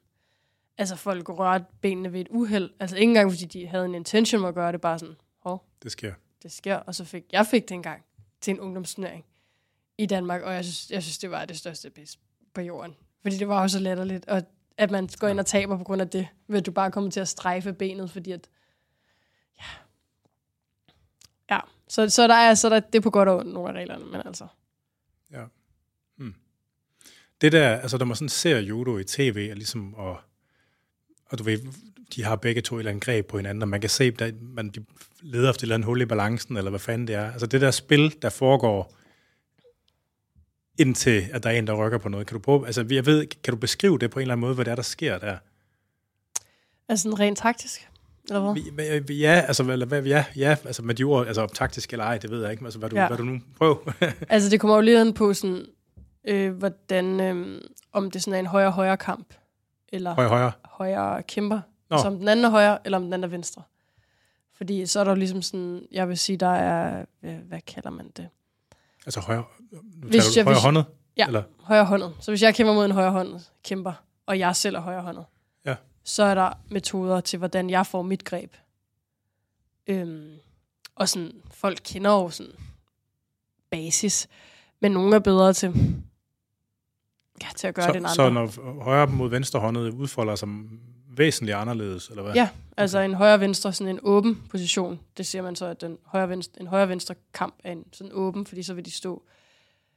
Det siger man bare. Og så en, øh, en, øh, en højre-højre eller en venstre-venstre vil så udfolde sig, ja, på samme måde, men, men øhm, er det en fordel at venstre håndet? Ja. Det er det mange det. sportsgrene. Yes. Øhm, og øh, det er det helt klart. Og nu er jeg det jo ikke selv, så det er jo... Men der er jo endda nogen, der sådan træner deres børn, hvis de har været dygtige selv, eller lærer dem at være venstre fra barns ben, fordi så skal du nok... Altså, du står bare bedre. Man kan så sige, det er sværere, man ser tit sådan... Hvis du ser en højre-højre kamp, så går det meget sådan... Det er mega dynamisk, og det kører bare i øh, systemer og sådan noget, fordi folk, de kender deres shit. Og man Man kører kæmper. i systemer, hvad betyder det? Jamen, det er jo, det er jo, dit, det er jo dit taktiske, hvordan du får dit greb. Altså, det er bygget op omkring systemer. Omkring, hvordan du Så hvis du får executer fat et bestemt sted, så giver det en indgang til nogle til nogle andre ting, og hvordan den reagerer, giver også en indgang til, hvordan du så vil reagere. Ja. Uden det bliver sådan. Og så, øhm, når du så ser en venstre-venstre kamp, oftest, så er de lidt langsommere til at gøre det, fordi de er jo heller ikke vant til at kæmpe mod hinanden. Nej. De synes jo faktisk heller ikke, at det er... Så, altså, de synes heller ikke, det er sjovt at kæmpe mod hinanden, fordi de har også færre at kæmpe mod. Så der er ikke nogen, der kan lide at kæmpe mod venstre kæmper. Altså, de kan heller ikke lide at kæmpe mod hinanden. Så sådan... Men du skal jo helst nå der til, hvor at det ikke er sådan, at... Altså, jeg synes da helt klart, det er rare, når jeg trækker en ven, en højre kæmper, fordi jeg ved, hvad jeg skal gøre. Kommer også lidt an på typen, fordi der er også nogen, der er meget akavet. Nogle har en akavet kampstil, og sådan er det jo bare. Øh, men, men jeg vil da klart... Jeg vil stadigvæk foretrække en, en højre kæmper sådan i gennemsnit, end jeg foretrækker en venstre kæmper. Men, men jeg ved jo godt, hvad jeg skal gøre mod en venstre kæmper alligevel. Nu- Man kan ikke komme tættere på at beskrive det der spil, der er sådan... Det, jo, det handler jo om, hvor du placerer dine hænder, så du får et fordelagtigt greb. Ja. Øhm, det ved jeg ikke, hvordan skal man forklare det? Nej, nej, men altså det er jo sådan noget, antageligvis sådan noget fingerspidsgefühl. Altså, Ja. Jo, altså, men sådan, Det er meget sådan 50% kunst og 50% håndværk. Det kan godt, jo, altså. ja, og sådan, for eksempel, hvis du kæmper mod en, øhm, jeg vil godt som højre kæmper styre den, deres højre hånd, og så, så vil jeg den være styre med min venstre hånd. Og så vil jeg så, så vil jeg så, så skal man så den, ens højre hånd vil så gå i øh, lapel, Kraven. kraven, ja, i kraven. Øhm, og så vil du så arbejde ud derudfra. Og så kan du så skifte lidt imellem dine greb, så kan du ja, lave kryds og sådan noget, som vi snakkede om før. Men det er ligesom main goal. Hvis jeg styrer din højre hånd med min venstre hånd, så vinder jeg kampen. Det gør jeg Så jo ikke nødvendigvis, ja, men ja. så har jeg det bedste greb. Ja. Øhm, og mod en, venstre, mod en åben position, så højre-venstre, vil det så mere være sådan, at Må du, godt, du må godt må du tage fat i ærmet for ligesom at kontrollere hånden? ja, Eller det skal ikke være så- håndledet? nej, nej, jeg må ikke tage fat i håndledet. Du må ikke tage fat i håndledet, Jo, i to sekunder, men... så længe det er aktivt. Ja, må ikke bare stå og holde fat, men du må, du må holde i reværet, men du må ligesom ikke bare strække din arm. Oh, nej, i, i armen. Du må ikke bare strække din hånd, arm og Og så låse af Ja, du må ikke bare låse. Du skal være bevægelig. Ja. Ja. Og så øh, højre og venstre, der er det mere sådan... Ja, der vil du mere gå efter at tage fat i... Øh, ja, for mit vedkommende kan jeg sige, vil du gå og tage fat i sådan... I, øh, i kraven. Og så bagefter få den anden hånd på. Altså, når du, du er højrehåndet, står du med den venstre skulder forrest, eller står du sådan en flad stilling, eller står du med din højre skulder forrest? Øh, jeg står min øh, højre skulder forrest. Okay. Ja. Ja. Ja, men... Men, du står men, modsat af, hvad man vil stå i boksningen. Øh, ja, og det vil så det, men, men du kan også godt stille dig. Du kan også godt starte med at stå. Det vil så sige, at du starter højre, ikke også? Ja. Ja. Det, det vil vi kalde det. Og så du kan godt starte at stå. Jeg kan godt starte med at stille mig med den venstre skulder forrest. Øhm, men, men, men problemet er lidt, at du vil så være lettere, hvis du så bibeholder din fodposition, vil du være lettere at kaste på den måde. Fordi du står heller ikke, du står ikke sådan... Altså, der, der er undtagelser. Ja, og der er nogen, der er undtagelser. Men rent traditionelt, så vil du være lettere at kaste der. Du vil selvfølgelig også være, fordi de så, hvis du så kæmper mod en højre kæmper, så står du bare mega fordelagtigt for dem, hvis du placerer dig sådan der. Fordi du ender med at stå som en, en venstre kæmper, og så du, men du kæmper ikke venstre. Så du vil ikke kunne styre. Du vil ende, ja, det er en dårlig position. Okay. Og hvis du stille står, ja, øh, lige over for hinanden, så bliver du også bare kastet. Men hvor, hvor flad en fodstilling har man normalt? Eller, sådan, hvor, eller hvor forskudte er fødderne normalt? Det ved jeg ikke, sådan, sådan, sådan en middel, øh, ikke sådan overdrevet. 10, 20, 30, 40 cm? 2030? Okay. Det tror jeg. Ja, Ja. 2030. Og så, øh, det er i hvert fald vigtigt, at du ikke står for, for lige, fordi så er det bare, det er jo super let at kaste folk, der står sådan. Ja. Så, ja. Hmm. Det er i hvert fald der, når jeg kigger på mine øh, mange gange, når jeg, hvis jeg, specielt da jeg rykkede op i senior, så var det nogle gange, fordi jeg blev sådan, ja, lad mig ikke sige forvirret, men sådan, du ved, forstyrret. Ja. Og så ender jeg med at stå, øh, med fødderne på samme linje, og så blev det bare kastet. Så er det meget let at kaste. Bruger I meget sådan noget videoanalyse? I både, både og. Altså sådan, jeg har det mere sådan nu, at det er min træner, der kigger, når jeg skal møde en. Jeg kender kæmperne, vi kæmper mod hinanden på træningslejr, jeg får at vide, hvad jeg skal, og så er det det. Det er kun, hvis der er noget meget specifikt. Han bruger det. Jeg bruger det ikke nødvendigvis. Okay. Sådan. Fordi du helst ikke vil? Eller... Ja, jeg har ikke brug for, hvis jeg trækker en modstander, har jeg ikke brug for at sidde og kigge på fem videoer af dem, hvis jeg kender dem. Fordi det er dårligt for dig psykisk? Eller... Både og, men i bund og grund en højre kæmper, en højre kæmper, en venstre kæmper, en venstre kæmper, og du skal udføre dit judo. That's so racist. Nej. Men det er jo rigtigt nok. Altså sådan, der er nogen, der godt kan lide at sidde og nørde videoer, sikkert, inden. Ja. Men jeg har det sådan, at hvis der ikke er noget sådan overdrevet, specielt eller magværdigt ved dem, så er jeg ikke brug for at se det. Men du er heller ikke sådan autist regnearks-typen, sådan rigtig vel? Altså, Nej, men, mig sådan... men jeg havde en gang, jeg sad, der var i, øh, der var U18-kæmper, så sad jeg og, øh, op til EM og VM, og så, kiggede på inscriptions, og så alle, og skrev ned i en notesbog, hvad de lavede. Ja. Og det, det blev bare sådan for fanatisk for mig. Det fungerer ja. ikke. Nej, nej. Hvis jeg skulle gøre det, hvis jeg skulle holde det styr. Jeg skriver noter ned til træningslejr nogle gange, fordi jeg kan jo ikke holde styr på. Nej. Okay, hun kæmper sådan der, og det fungerede, og det der, det skal du undgå og sådan noget. Det er ikke fordi, jeg måske nødvendigvis kigger på dem igen, men når du skriver dem ned, husker du det også lettere. Det lyder som det væsentlige formål med træningslejre, det er også ligesom at get a read on Ja, men det er det også. de Og det er jo det, der er sådan lidt specielt ved sporten, det er, at du... Kan man du, game det? Hvad man kan gemme det? Og man kan game det, ligesom at forsøge at give nogen et indtryk af, at man gør noget andet, end man gør til kampene, så man får dem til at forberede sig på det forkerte. Er det en ting? Det er det sikkert for nogen. Jeg oplever også nogle gange, så der var sådan en kubaner, som jeg kæmpede mod til stævne, og så jeg tabte de Golden Score, og så var jeg sådan, men hende må jeg kæmpe mod til træningslejren. Og hun gjorde bare ikke noget. og jeg sagde bare til min træner, at jeg kæmper ikke mod hende igen, så han var sådan, nej, det forstår jeg godt, fordi hun, hun stod bare og aflæste mig. Så sådan, Nå, til træningslejren. ja. ja, så hun tog en kamp mod mig, for bare Ja. at finde ud af, hvad jeg lavede. Ja. Og det er jo bare irriterende. Så sådan, men, men jeg vil da også sige, at der er også nogle gange, hvor hvis jeg, hvis jeg kan mærke, jeg har da også haft modstandere, hvor hvis man har gjort, hvis man det stedet har givet en bank i to minutter, så stopper de bare med at prøve. Og så stopper jeg også bare med at prøve. Så kan du stå og kigge på hinanden i to minutter, hvor du lige leger lidt med hinanden. Hvis folk ikke gider, fordi så, så, så venter, så, så er de jo enten sådan, at de er lidt opgivende, eller så sådan... Jeg har også oplevet det med gode kæmper, der bare ligesom har været sådan, så gad de bare ikke mere. Det, det er de færreste, der gør det, men der er nogen, der gør det. Jeg kan godt lide, at du siger at give folk bank. Det er sådan en dejlig, det er sådan, det er sådan en dejlig vending. Det er meget 90'er. ja, men altså, så, men, det, men det er meget forskelligt, hvordan folk gør. Jeg vil også sige, hvis jeg har fået noget til at virke mere end to gange i den samme kamp, Så gør du det ikke mere. ja, så gør jeg det ikke mere. Nej. Så må jeg så skifte jeg. Så ja. hvis jeg har kastet dem to gange i det samme kast, så kan jeg godt finde ud af at kaste med det, så behøver vi ikke vise dem det mere. Nej. Fordi at hvis du så gør det, for, det lærte jeg, da jeg var ung. Men så blev jeg bare ved med at kaste dem. Og så lige pludselig kunne jeg ikke gøre det mere. Nej. Altså, Jeg er sådan, nej, nej, nej, nej. Ja, så der er, jo, der er jo et game over det, og det er jo også derfor for eksempel at komme til Japan her, og vi skal til Japan i tre uger. Der er, der, der er bare folk fra det der universitet, man kæmper mod i to uger. To af dem er, er bare på et universitet. Jeg kender ikke nogen af dem, jeg kender ikke deres navne. Jeg kommer måske aldrig til at se dem igen. Men der kan du bare slås for at slås og prøve dine ting af. Der skal du ikke bekymre dig om, om, om du møder dem i næste turnering. Så det er jo Mm. mega rart. Ja. Fordi Og de er på et niveau også, hvor, det, hvor der er meningsfuld modstand. Jamen, de, de er alle sammen ret gode. Okay. Ja. Ja. De er jo yngre, og det en gang var, eller sidst jeg var på et universitet, så var jeg jo på samme alder som dem. Det er fire år siden, jeg var på et universitet, men nu er de, de er sådan omkring, de er imellem 18 og 22, tror jeg. Ja. Men, øhm, og så på firmaklubberne er de så ældre. Der er de så efter. Men det er slet ikke nødvendigt. Altså, det er så, altså, de er så dygtige, at det sådan er helt, helt glimrende at komme der. Okay. Og der kommer også nogle af de rigtig gode, kommer tilbage på universiteterne. Sådan, så kommer de to gange om ugen og træner med. Ja.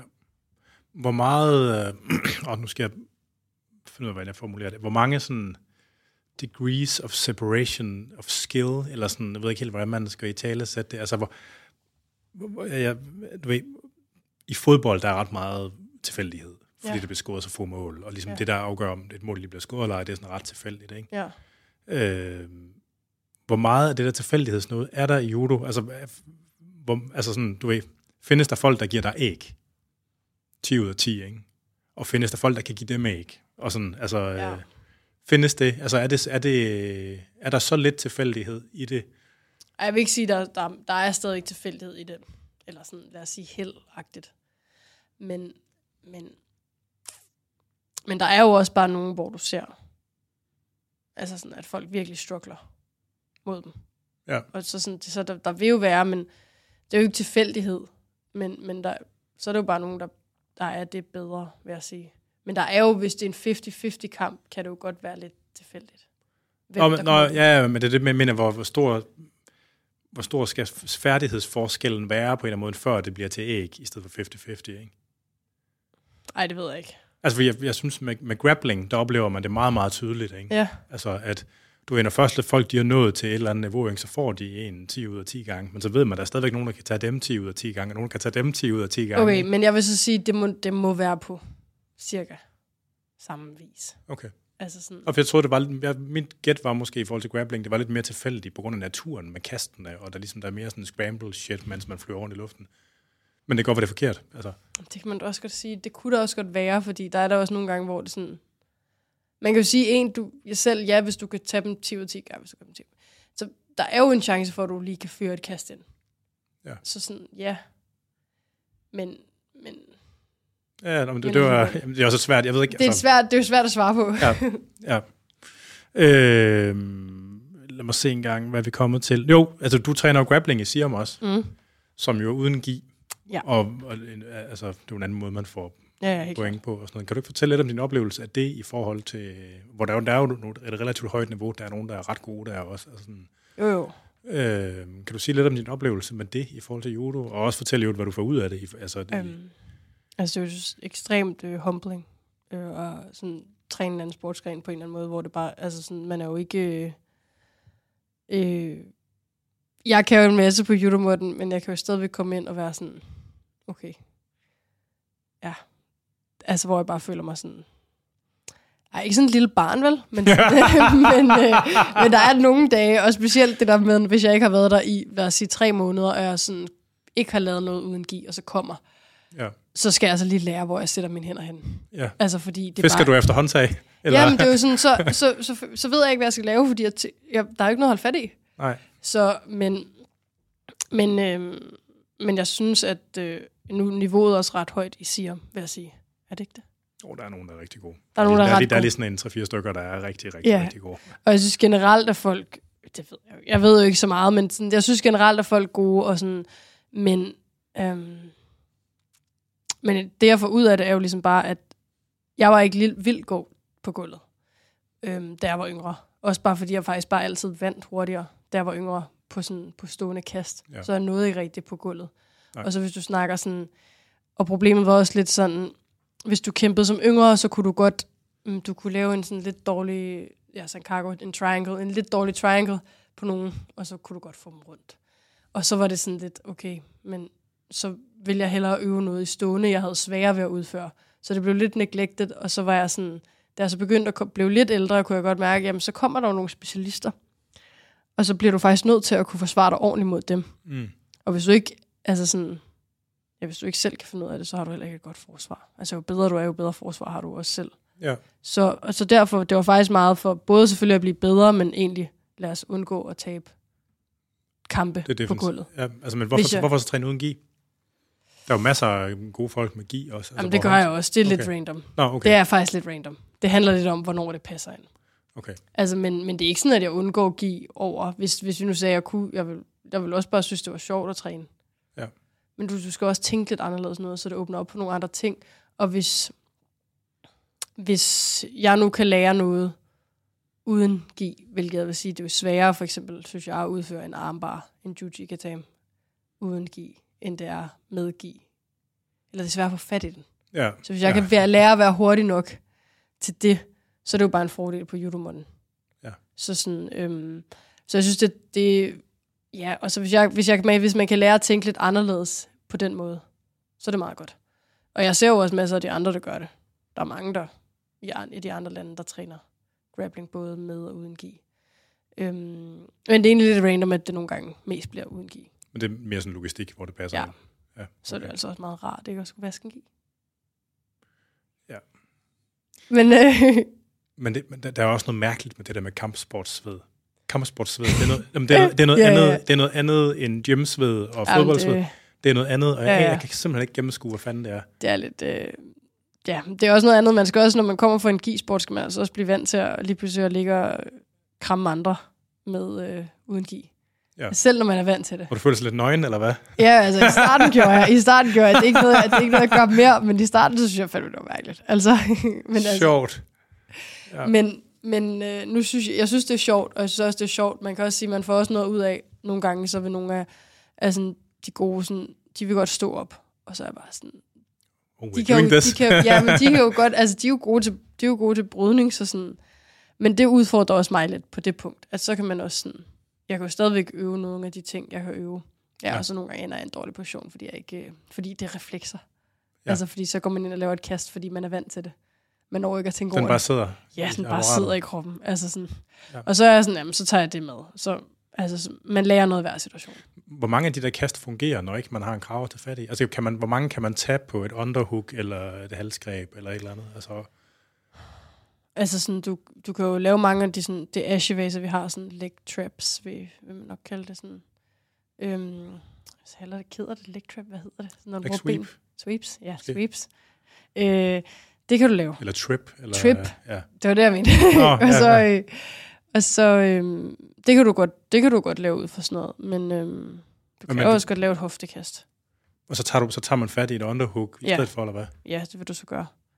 Okay. Men du giver jo så også, det kommer også an på, hvordan du lige får det udført, og hvordan markeren lige reagerer. Sådan, om du så ikke ender med at give dem ryggen. Ja. Men, men det er lidt det. Og øhm, ja, altså sådan, hvis jeg giver dem ryggen, så tager jeg det med. Fordi det er også, altså jeg lærer jo også noget af, at- af at, bryde uden give, og så selv, om jeg laver et judokast, det giver jo også mig noget på et eller andet punkt. Ja. Så sådan, jeg tager det med, jeg kan få af det, og andre, ja. Og det har helt klart gjort mit øh, defensiv meget bedre. Altså, Sjovt. helt klart. Men det er jo også, altså, der har jo været sådan et, øh, øh, hvad skal man kalde det, teknologisk arms race i, Ja. øh, i grappling og BJJ, ikke? Altså sådan også hvor, at for 20 15-20 år siden, så var det noget lort, hvis man hvis folk fik ryggen på en nu, ikke? Og nu er der ligesom, der er sket så meget, og Altså det det, man anser det ikke som lige så farligt længere, Nej. fordi at der udvikler sig mange teknikker til at bryde det. Ja. Altså sådan, altså, og det er sådan ret fucked up, fordi man skulle tro, at, Ja, altså, at, der havde det, at det vidste man allerede, hvordan man bryder det, men det er åben, der er alligevel, altså der er sket noget ja alligevel. men der altså, sker jo også, altså sporten, både judo og grappling, tænker jeg, det udvikler sig jo hele tiden. Så Ja. sådan, der vil jo altid være sådan noget, der ændrer sig. Men ja, altså jeg vil sige, at det er, jo, det er sindssygt godt, og jeg vil egentlig preach det lidt mere til sådan, at øh, man, man burde, mest fordi der bare ikke, øh, det giver jo også bare en anden sparring. Man kan sige, hvis folk ikke, vi er jo ikke, øh, vi er ikke det bedste land til guld. Altså Danmark. Nej, nej. sådan rent judomæssigt. Du ser nogle lande, der bare, Japan selvfølgelig, men du ser nogle lande, hvor de virkelig bare har lagt mere tid i det. Altså hvor det fylder mere i Ja, hvor judo-pensummet. fylder, ja, hvor det bare fylder mere i Okay. træningen, og det burde jo være 50-50 øh, Ja. i en træning, og det er det bare ikke. Og det er det ikke i særlig mange lande. Øhm, men du kan jo i teorien vinde på flere måder på gulvet, end du kan vinde på stående. Men det kommer jo nok af, at der engang var 10 sekunder, du havde til på gulvet. Og nu har du længere tid. Ja. Så det fylder jo meget mere nu, end det gjorde engang. Men jeg synes, det at komme og træne noget brasiliansk jiu det gør jo også bare, at jeg får flere... Så det kan godt være, at det ikke er alle som er judokæmper, men så får jeg flere sparringspartnere, og flere sparringspartnere er bare bedre. Altså jo flere mennesker, du ligesom ruller med, kæmper med, jo bedre, fordi så vinder du der flere forskellige typer. Ja. Og sådan, man kan sige, det er også meget godt at bryde nogle gange, fordi der kommer, nu er der ikke lige så, det er ikke lige så udbredt i Øst, at de er ikke lige så gode endnu i kvinderne i Øst, altså Azerbaijan, Georgien og sådan noget. Deres judo. Ja, i deres judo, men i mændene er de jo meget dominerende. Øhm, og de har jo sådan lidt mere bryder judo. Nå. Fordi de har sådan noget lidt mere, øhm, så er der sådan noget sambo, og så har de sådan nogle, i Georgien har de jo sådan nogle øh, konkurrencer i landsbyerne. Jeg har aldrig set det. Jeg vil gerne se det. Hvor det bare er sådan noget, Sådan noget bundesambo. ja ja, altså det er jo sindssygt, og nogle af de der olympiske Eller mestre er jo catch startet. wrestling måske i virkeligheden. Ja, nogle af de der olympiske mestre er jo startet der. Nå. så sådan, men det har jo så ikke været lige så stort, at kvinder dyrkede det der. Så derfor tager det jo noget tid for dem at få en stor... En kultur. Ja, og. Altså, de er allerede ret gode i forhold til sådan... Men, så man kan sige, det er jo ret godt at vide også, hvordan du altså, reagerer med en, der sådan, måske kommer lidt tættere ind på kroppen, end, en, end hvad andre gør. Ja. Så Ja. jeg ser det kun som positivt, og du får bare flere sparringspartnere. Det er jo, jeg kan jo ikke bare kun træne brasiliansk jiu og grappling. Jeg skal jo også træne judo. Det er jo det, det handler om. Men, Ja, ja. men, øh, men det er godt. Og, øhm, og sådan, jeg kan godt lide, når jeg har en uge off, hvor jeg lige sådan ikke skal træne så meget, eller, og specielt i min off-season, hvis jeg er hjemme, kan jeg godt lide at så sige, okay, men så træner jeg måske bare fire gange judo om ugen, men så træner jeg to-tre gange brasiliansk jiu Det er fedt, det er en overfuge. Ja, Ej, det var så ikke off det var off-season. Men off-ugen vil være sådan noget, off-ugen vil være sådan noget to-tre gange brasiliansk jiu Ja. Hvis jeg har lyst. Altså, Ja, hvis jeg er for træt, og hvis jeg bare kan mærke, at min krop skal have ro. Det er det, der er svært at balancere, det er at få judotræning ind, sammen med en fysisk, og så at det der oveni. Ja. Når vi rejser så meget. Fordi Ja. man skal også lige huske at restituere. hvordan er det med skader? Sådan, altså jeg tænker, at øh, der er mange skader i judo. Eller altså 7 i 13, så har jeg ikke været så uheldig, synes jeg. Der er jo også, men- noget, der er også noget genetik. Der er folk, Det er der der. bare er Det er der. Altså, sådan, der er mange knæskader, der, men det er der også i Brasilien, synes jeg. fra altså sådan nogle akkumulerede nogen, eller sådan nogle akut nogen, hvor der Akut. bare et eller andet, der springer Akut. et eller andet. Ja. Korsbånd, Ja, korsbånd, ledbånd. Øhm, fra fald eller kast. Ja, eller, hvor de så sidder i klemme på en eller anden måde. Altså, hvor de får benet sat i klemme, og så bliver der kastet noget, og så bliver det bare vredet. Nå, Så det, øhm, oh, det lyder også utroligt ja, ubehageligt. og det er jo ekstremt, når de, man ser det ofte, når folk først har fået det, så kommer der ofte en nummer to. Ja. Selv når de er kommet tilbage efter lang Så er det korsbånd, og så er det menisk bagefter, eller sådan Ja. noget? Eller... Ja. Altså, det er som om, det er de samme personer, der bliver ramt af det. Det er jo forfærdeligt, men altså, det er det jo bare. Så, så, så selv så får, de, ja, ja, så får de det i det andet knæ, og så står man og tænker, hvor uheldig kan du være? Og så sådan, men der er også skulderskader, og, men man kan sige, jeg vil sige, alt overskyggende, så er knæskaderne det værste. Nå, det er sjovt. Det, ved- ja, ja, interessant. Det vil Hvem- jeg sige. Hvad med hænder? Altså det her med, at man griber så meget. Altså jeg Jo, ved, i det- BJJ, der er det jo en ting, at folk de får ødelagt deres hænder, dem der har været i gang i rigtig lang tid. Jo, men altså, jeg, øh, jeg har ikke særlig pæ. Jeg oh, har du har nogle små søde fingre. Ja, men det, og vi har jo vi har snakket om det. Vi har snakket om det, fordi nogle af de andre har jo sådan... De har jo ekstremt, hvor deres led ligesom bare er Hævet og... hævet og ødelagt. Jeg Ja. ja. har, ja, kan du se, meget lidt hævet der, og det gør Ja. aldrig særlig ondt. Og jeg ved ikke, om det er fordi, at hvis du har kortere fingre, at du så ikke er lige så øh, uheldig. Og, øh, Det er ikke lige så udsat. Er udsat. Og jeg, jeg ved det ikke, det er bare noget, vi sådan har kigget på hinandens hænder og sagt, okay, dem med længere fingre, deres led er fuldkommen fucked. Ja, det kan Og så kigger vi kigge på sådan nogle som mine fingre. Jeg har det. Jeg, altså, jeg synes, de andre har jo tape over det hele, og jeg er jo bare sådan, jeg ved ikke engang, hvorfor folk taper deres hænder. Du har ikke ondt. Nej, jeg har ikke ondt. Nej. Jo, jeg har ondt, når jeg sådan vågner om morgenen, kan det nogle gange, hvis jeg har været meget på træningslejr, kan de godt lige sådan, skal vågne og skulle rettes ud. Fordi de bare sådan er slid. Ja, men det er jo sådan almindelig brug, ikke? Ja, det tænker jeg. Men det... Nej, men det er jo også fra at holde. Og mener, at hvis man har brugt noget rigtig meget, så, altså, Ja. så får man sådan en akut ting et døgn det er efter. Ikke? Altså, Men, men, det, men det er det. Ellers så, men der, mange andre har meget, mange, mange, mange, mange problemer med hænderne. Ja. Og, og så har jeg måske heller ikke været så uheldig med, om noget er brækket eller noget. nej, hvad brækker man? Nå, det er fingre også. Jeg fingre også. Men Er det, hvis de sidder fast i tøjet og får det vride? Eller Ja. Det er værd at sige. Fødderne kan... Nej, øh, ikke fødderne. Øhm, tæerne? tæerne. De sidder også nogle gange fat i måtten og sådan noget. Ah, Tær vil jeg sige er vag. Det, er- den, den har jeg haft nogle gange. Ikke brækket, men bare sådan... Forstået. Men du kan lige så godt... Øh, det er ikke noget at undersøge, hvis det går ondt i min tær. Altså, så, så må man træne videre i, hvad man... Altså, der er jo ikke noget at gøre alligevel, hvis du tager til lægen, og så siger de, okay, men den er brækket. Jamen, fint, okay. Ja, man kan få en skinne på, eller tape lortet. Eller... Ja. ja. Jeg vil nok alligevel træne videre. Ja. Så altså... Men, men der er meget, og specielt med fingrene, der er med mange, der bruger flere ruller tape. Altså om ugen, tror jeg. Altså folk bruger stadig meget tape for bare at holde Altså som, som for... som støtte for de her for, forledende. Altså man gør folk det også forebyggende? Eller gør de det først, når de begynder at gøre Jeg tror det? først, de gør det, når de begynder at gøre nas. Sjovt. Ja. Øh, hvad for noget støttetræning laver du? Nu? Øhm, styrketræning og øhm, cardio. Og så laver jeg også, bruger meget tid på sådan, bare sådan basic core træning. Altså arbitrær mave, knæ. Ja. Ja. Og så laver jeg vel også noget rehab, prehab, lad os kalde det det, fysiøvelser. Ja. Bare for sådan, hvis, jeg også, hvis vi også kan se, at der er noget, nogle steder, jeg er mere svag, så skal det have lidt mere fokus. Og hvad kunne det være? Altså, øhm, jeg har åbenbart ret svag baglov, har vi fundet ud af. Men det er jo så kommet af, at jeg har fået, øhm, at jeg har fået smerter i min knæ. Og så er det bare sådan, så nu er der lidt mere fokus i min styrketræning. Det kommer oven på styrketræning på baglov, for Ja. at styrke det. Man skulle tro, at sådan judo-players, de har faktisk sådan nogle stærke bagkæder.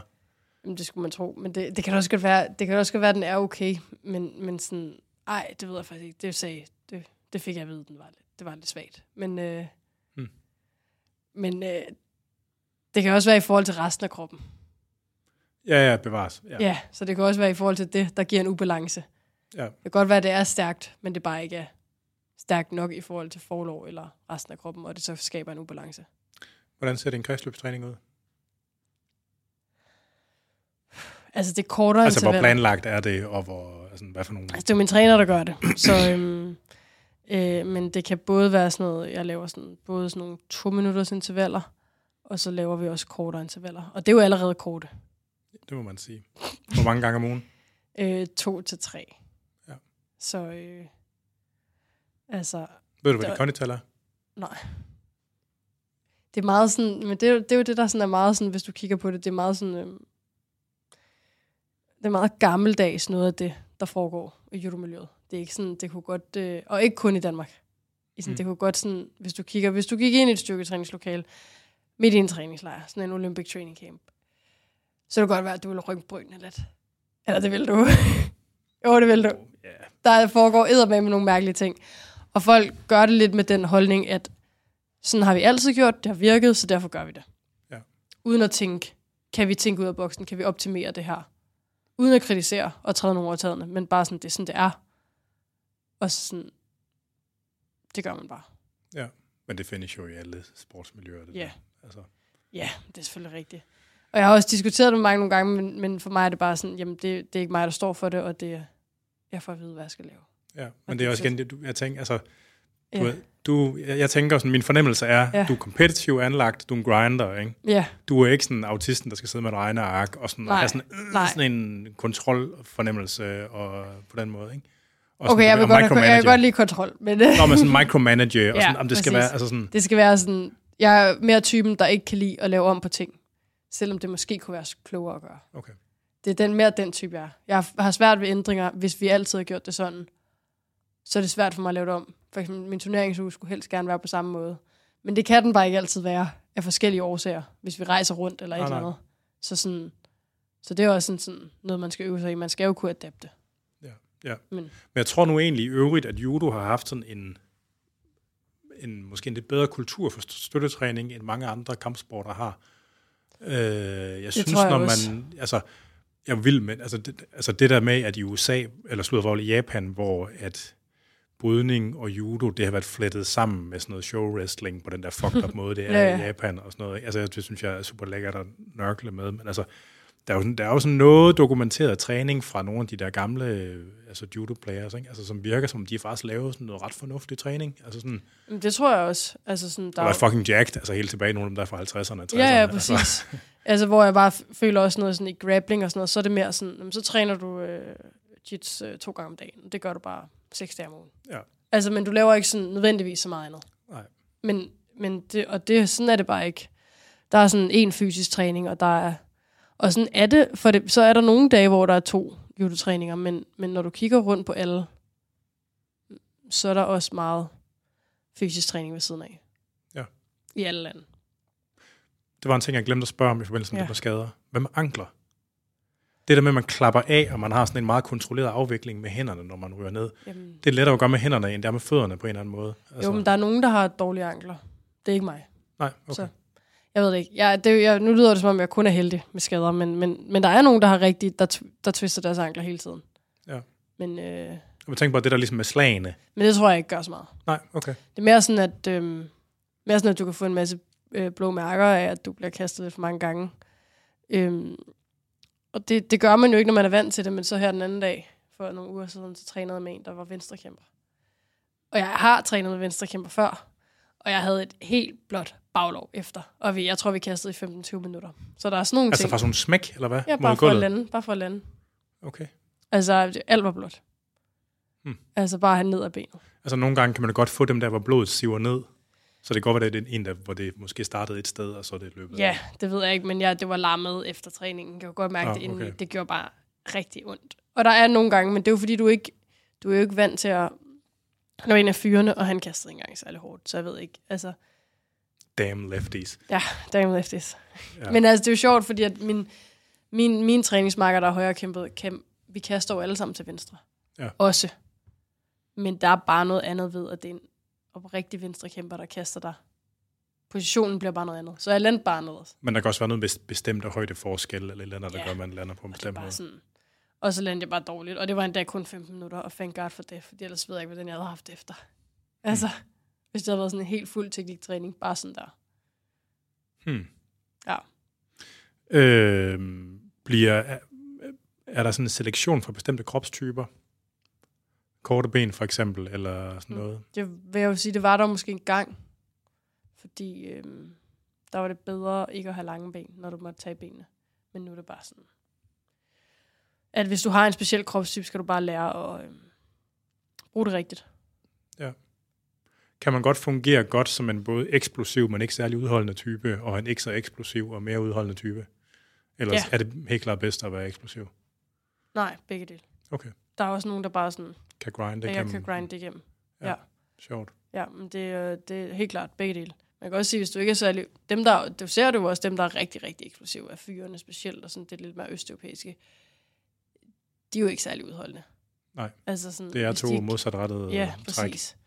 Øhm, de bedste er jo nok dem midt imellem, vil jeg sige. Ja. Fordi du, end, du kan jo godt ende i en lang kamp nogle gange. Ja. Ja. Så skal du kunne holde ud, og du skal stadigvæk kunne gennemføre. Ja. Men du skal jo også helst kunne kaste, så det ikke altid er sådan, Men der er det lidt fejrehold, fordi dem, der er meget eksplosive, de har lettere ved at lære at blive udholdende, end en den, den anden vej rundt. Ja, så der er noget men, træningskultur, der kan beskytte en mod det der, hvis man har de rigtige forudsætninger. Ja, men, øh, men jeg ser også nogle, øhm, øh, som bare sådan, jeg knap nok ser dem kaste. Og de vinder bare. Hvad vender de så på? Så vinder de, så er det jo sådan nogen, der måske er gode i gulvet. Men de skal stadigvæk... Altså, jamen, de skal stadig kunne undgå at blive kastet. Men øh, ellers så vinder de på straffe, eller så vinder de gulvet. Men så er deres kampe også imellem 6 til 10 minutter lange. Hver gang. Ja. Og det er meget på en dag. men, så, men så vinder de på, at den anden forsøger at kaste dem, og så ender de med at lande i en favorabel position, eller hvad? Ja, så arbejder de bare hele tiden for deres muligheder på gulvet. Okay. Ja. Men altså, hvis man laver sådan et takedown, ligesom, i, øh, ligesom man gør i grappling eller wrestling, vil det, kan det give udløst point også? Altså, Altså, du må ikke... Jo, det, det, det kan ikke udløse point, men det kan gøre, at du øhm, kommer i en favorabel position. okay, så det vil, ikke, det vil aldrig tælles med et kast? Ja, nu på hoster på Det er okay, vi klipper ikke. Det er, jeg, jeg ved ikke... øh, Jamen, altså, jeg døjer selv med, at jeg får sådan... Øh, jeg får kriller en gang imellem, og nogle gange så var det der kriller en fucking halv time. Det er ikke Jamen, og jeg smart. sad i toget den anden dag, eller for nogle uger siden, hvor jeg bare sådan, jeg kunne ikke, jeg kunne ikke stoppe, og jeg fik bare blik fra højre og venstre, og jeg tænkte bare, hvad sker der? Det er corona, dit røvhul, hvad ved du? ja, altså, hvad vil du gøre? Altså, Ja. ja. Men altså, må man for eksempel må man lukke hænderne om en modstander? Øhm, ja, øh, men det må ikke være sådan direkte, så du må ikke bare gå ind direkte og lukke hænderne rundt om. Du skal have haft greb først, og så må du godt lukke dem. Okay. Ellers så får du en straf. Tænk nok, der var en regel. Ja. ja. Ja, okay.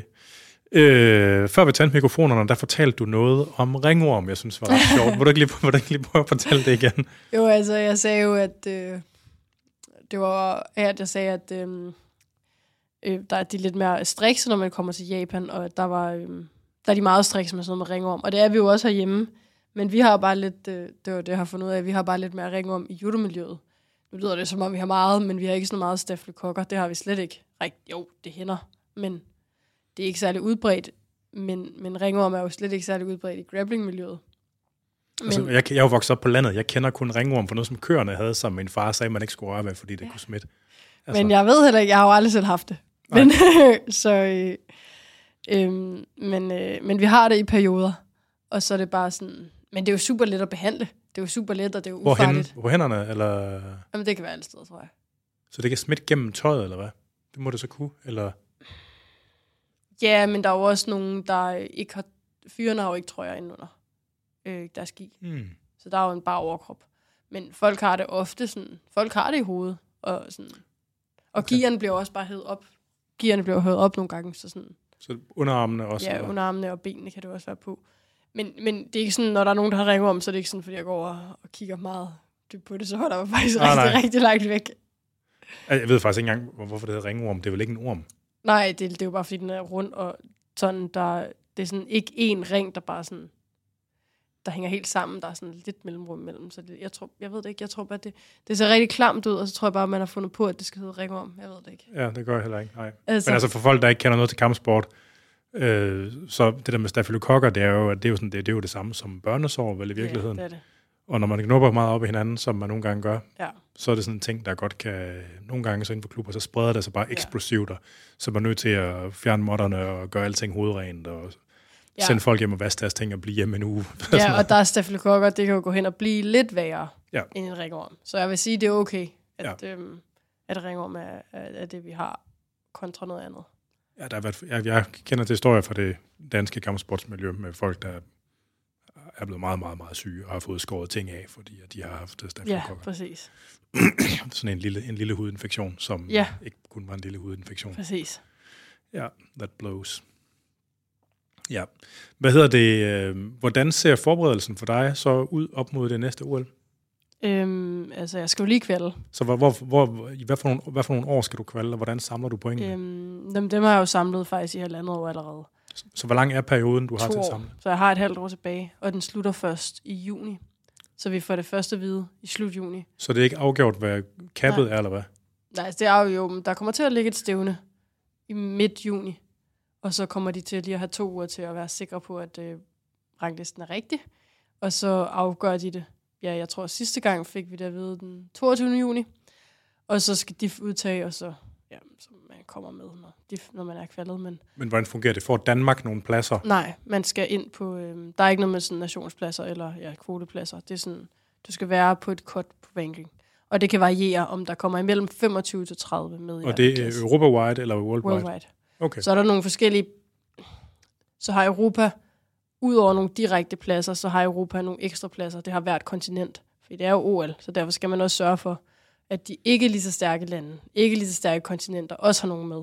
Ja. Men man kan så sige, at Europa har rigtig mange ekstra kontinentalpladser, i og med, at det er det stærkeste øh, kontinent, så det er også det sværeste at kvalificere sig ud fra, fordi der er, der er også noget som EM, Hvis du tager en medalje til det, så er du ja, blandt verdenseliten, men hvis du tager et medalje til afrikanske mesterskaber, så er du ikke nødvendigvis en del af verdenseliten, men du Nej. får lige så mange point, som hvis du vinder til et EM. Så derfor, Mm.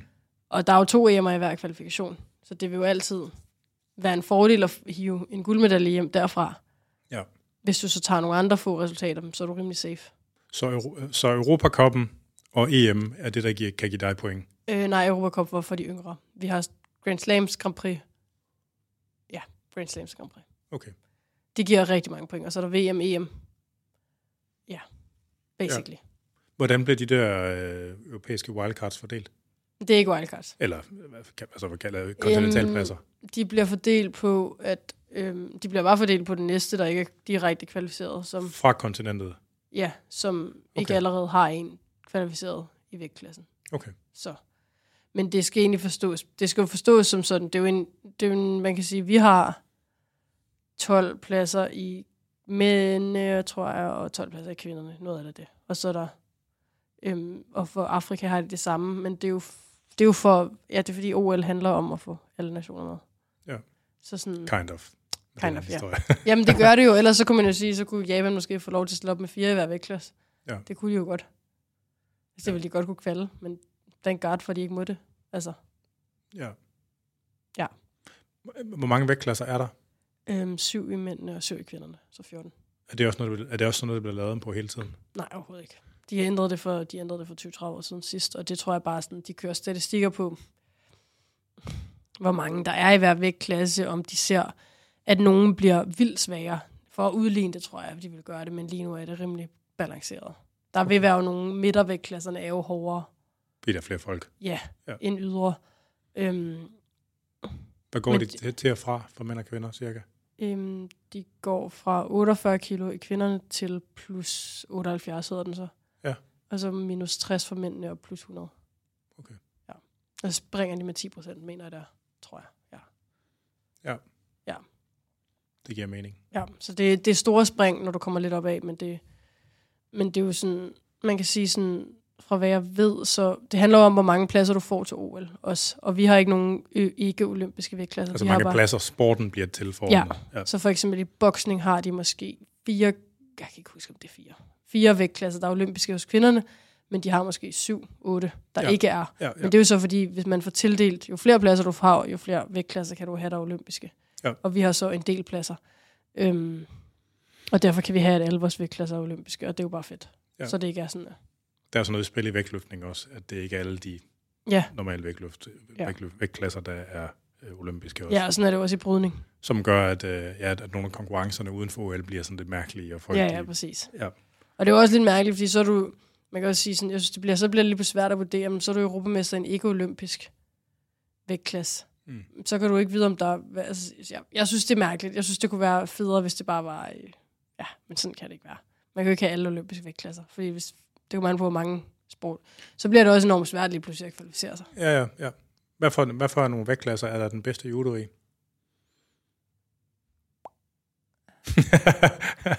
Øhm, minus, eller, synes du, eller synes du ikke, det er, man kan sige det? Eller det er jo også en mulighed. Altså lige nu er konkurrencen i sådan noget som minus 81 i mændene. Vildt svært.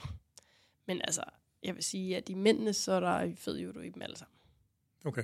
Plus er også blevet meget mere sådan atletisk, og folk er begyndt at rykke. Altså plus 100. Plus 100 Ja. er blevet meget mere atletisk, øhm, efter folk er blevet begyndt at sådan... Der har været sådan et skift i, at det ikke kun er lidt meget store mennesker. Hvad er meget stor i den her sammenhæng? 150-160 kilo. Men at de er blevet lidt mere sådan... Mere atletiske og mere sådan... Man kan jo sige, altså der er jo mange, der har, førhen har ligget og tabt sig sådan... Jeg ved ikke, hvor meget de så har tabt sig, mændene. Men de har jo tabt sig mange, mange kilo for at nå ned i minus 100, for ikke at skulle rykke op. Men nu er der lidt... Fordi springet i praksis var 30-40 kilo. Ja, fordi springet vil være gigantisk, men nu er der endnu flere, der ligesom måske vejer... Måske de vejer 120, og er bare store mænd, der er vildt stærke Som og høje. jacked. Ja, og, så, øh, og det gør bare, at vægtklassen bliver federe. Altså, Men slankere. jeg, mener, jeg, mener, jeg mener faktisk federe som mere nice. ja, ja. Og de der på 150-60 kilo, var det sådan nogle høje mennesker også? Altså i gamle dage, dem du sagde, det var nødvendigvis. Og så er man massiv, hvis man Ja. er en... Øh, hvis Altså, de var er jo stadigvæk ikke små. Nej, nej. Men det er, det er lidt spøjst, og det er lidt øh, mærkeligt at have sådan en plusvægtklasse. Men, øh, men det er nok det rigtige her. Det ved jeg. jeg ved ikke, hvad det rigtige er her. Jeg synes, det er sådan lidt... det går hen til grænsen til, at det støtter, at du kan blive stor nok til, at du, ja, hvis du bare er stor nok, kan du vinde nogle kampe. Ja.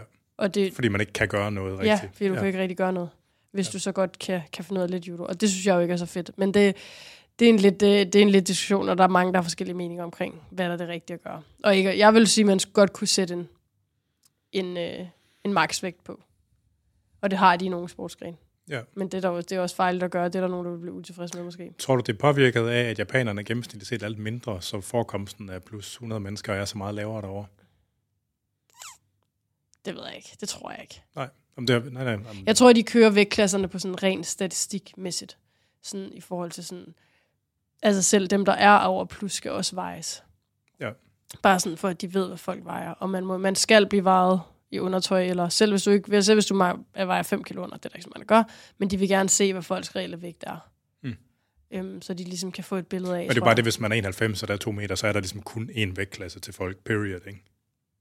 Jo. For ellers kommer du til at være så tynd, at det er svært at være stærk nok, tænker Jo, jeg. men der er jo nogen, der er op til, sådan, de er måske ikke to meter, men dem, der er 91-95, de kæmper stadig minus 100. Ja. Men, men det kommer, ja, det kommer lidt an på, hvordan du er bygget, fordi det kan godt være, at du ikke lige kan overleve i den større. Nej. Hvis du ikke er sådan, hvis du ikke bare kan tage muskler på. Nej. Sådan easy peasy.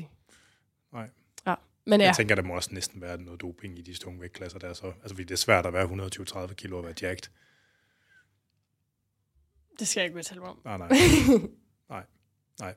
Øh, er der så noget, altså nu, vi, vi har, jeg har lavet mange podcasts med folk, der har været blandet ind i andre japanske sportsgrene, hvor, Ja.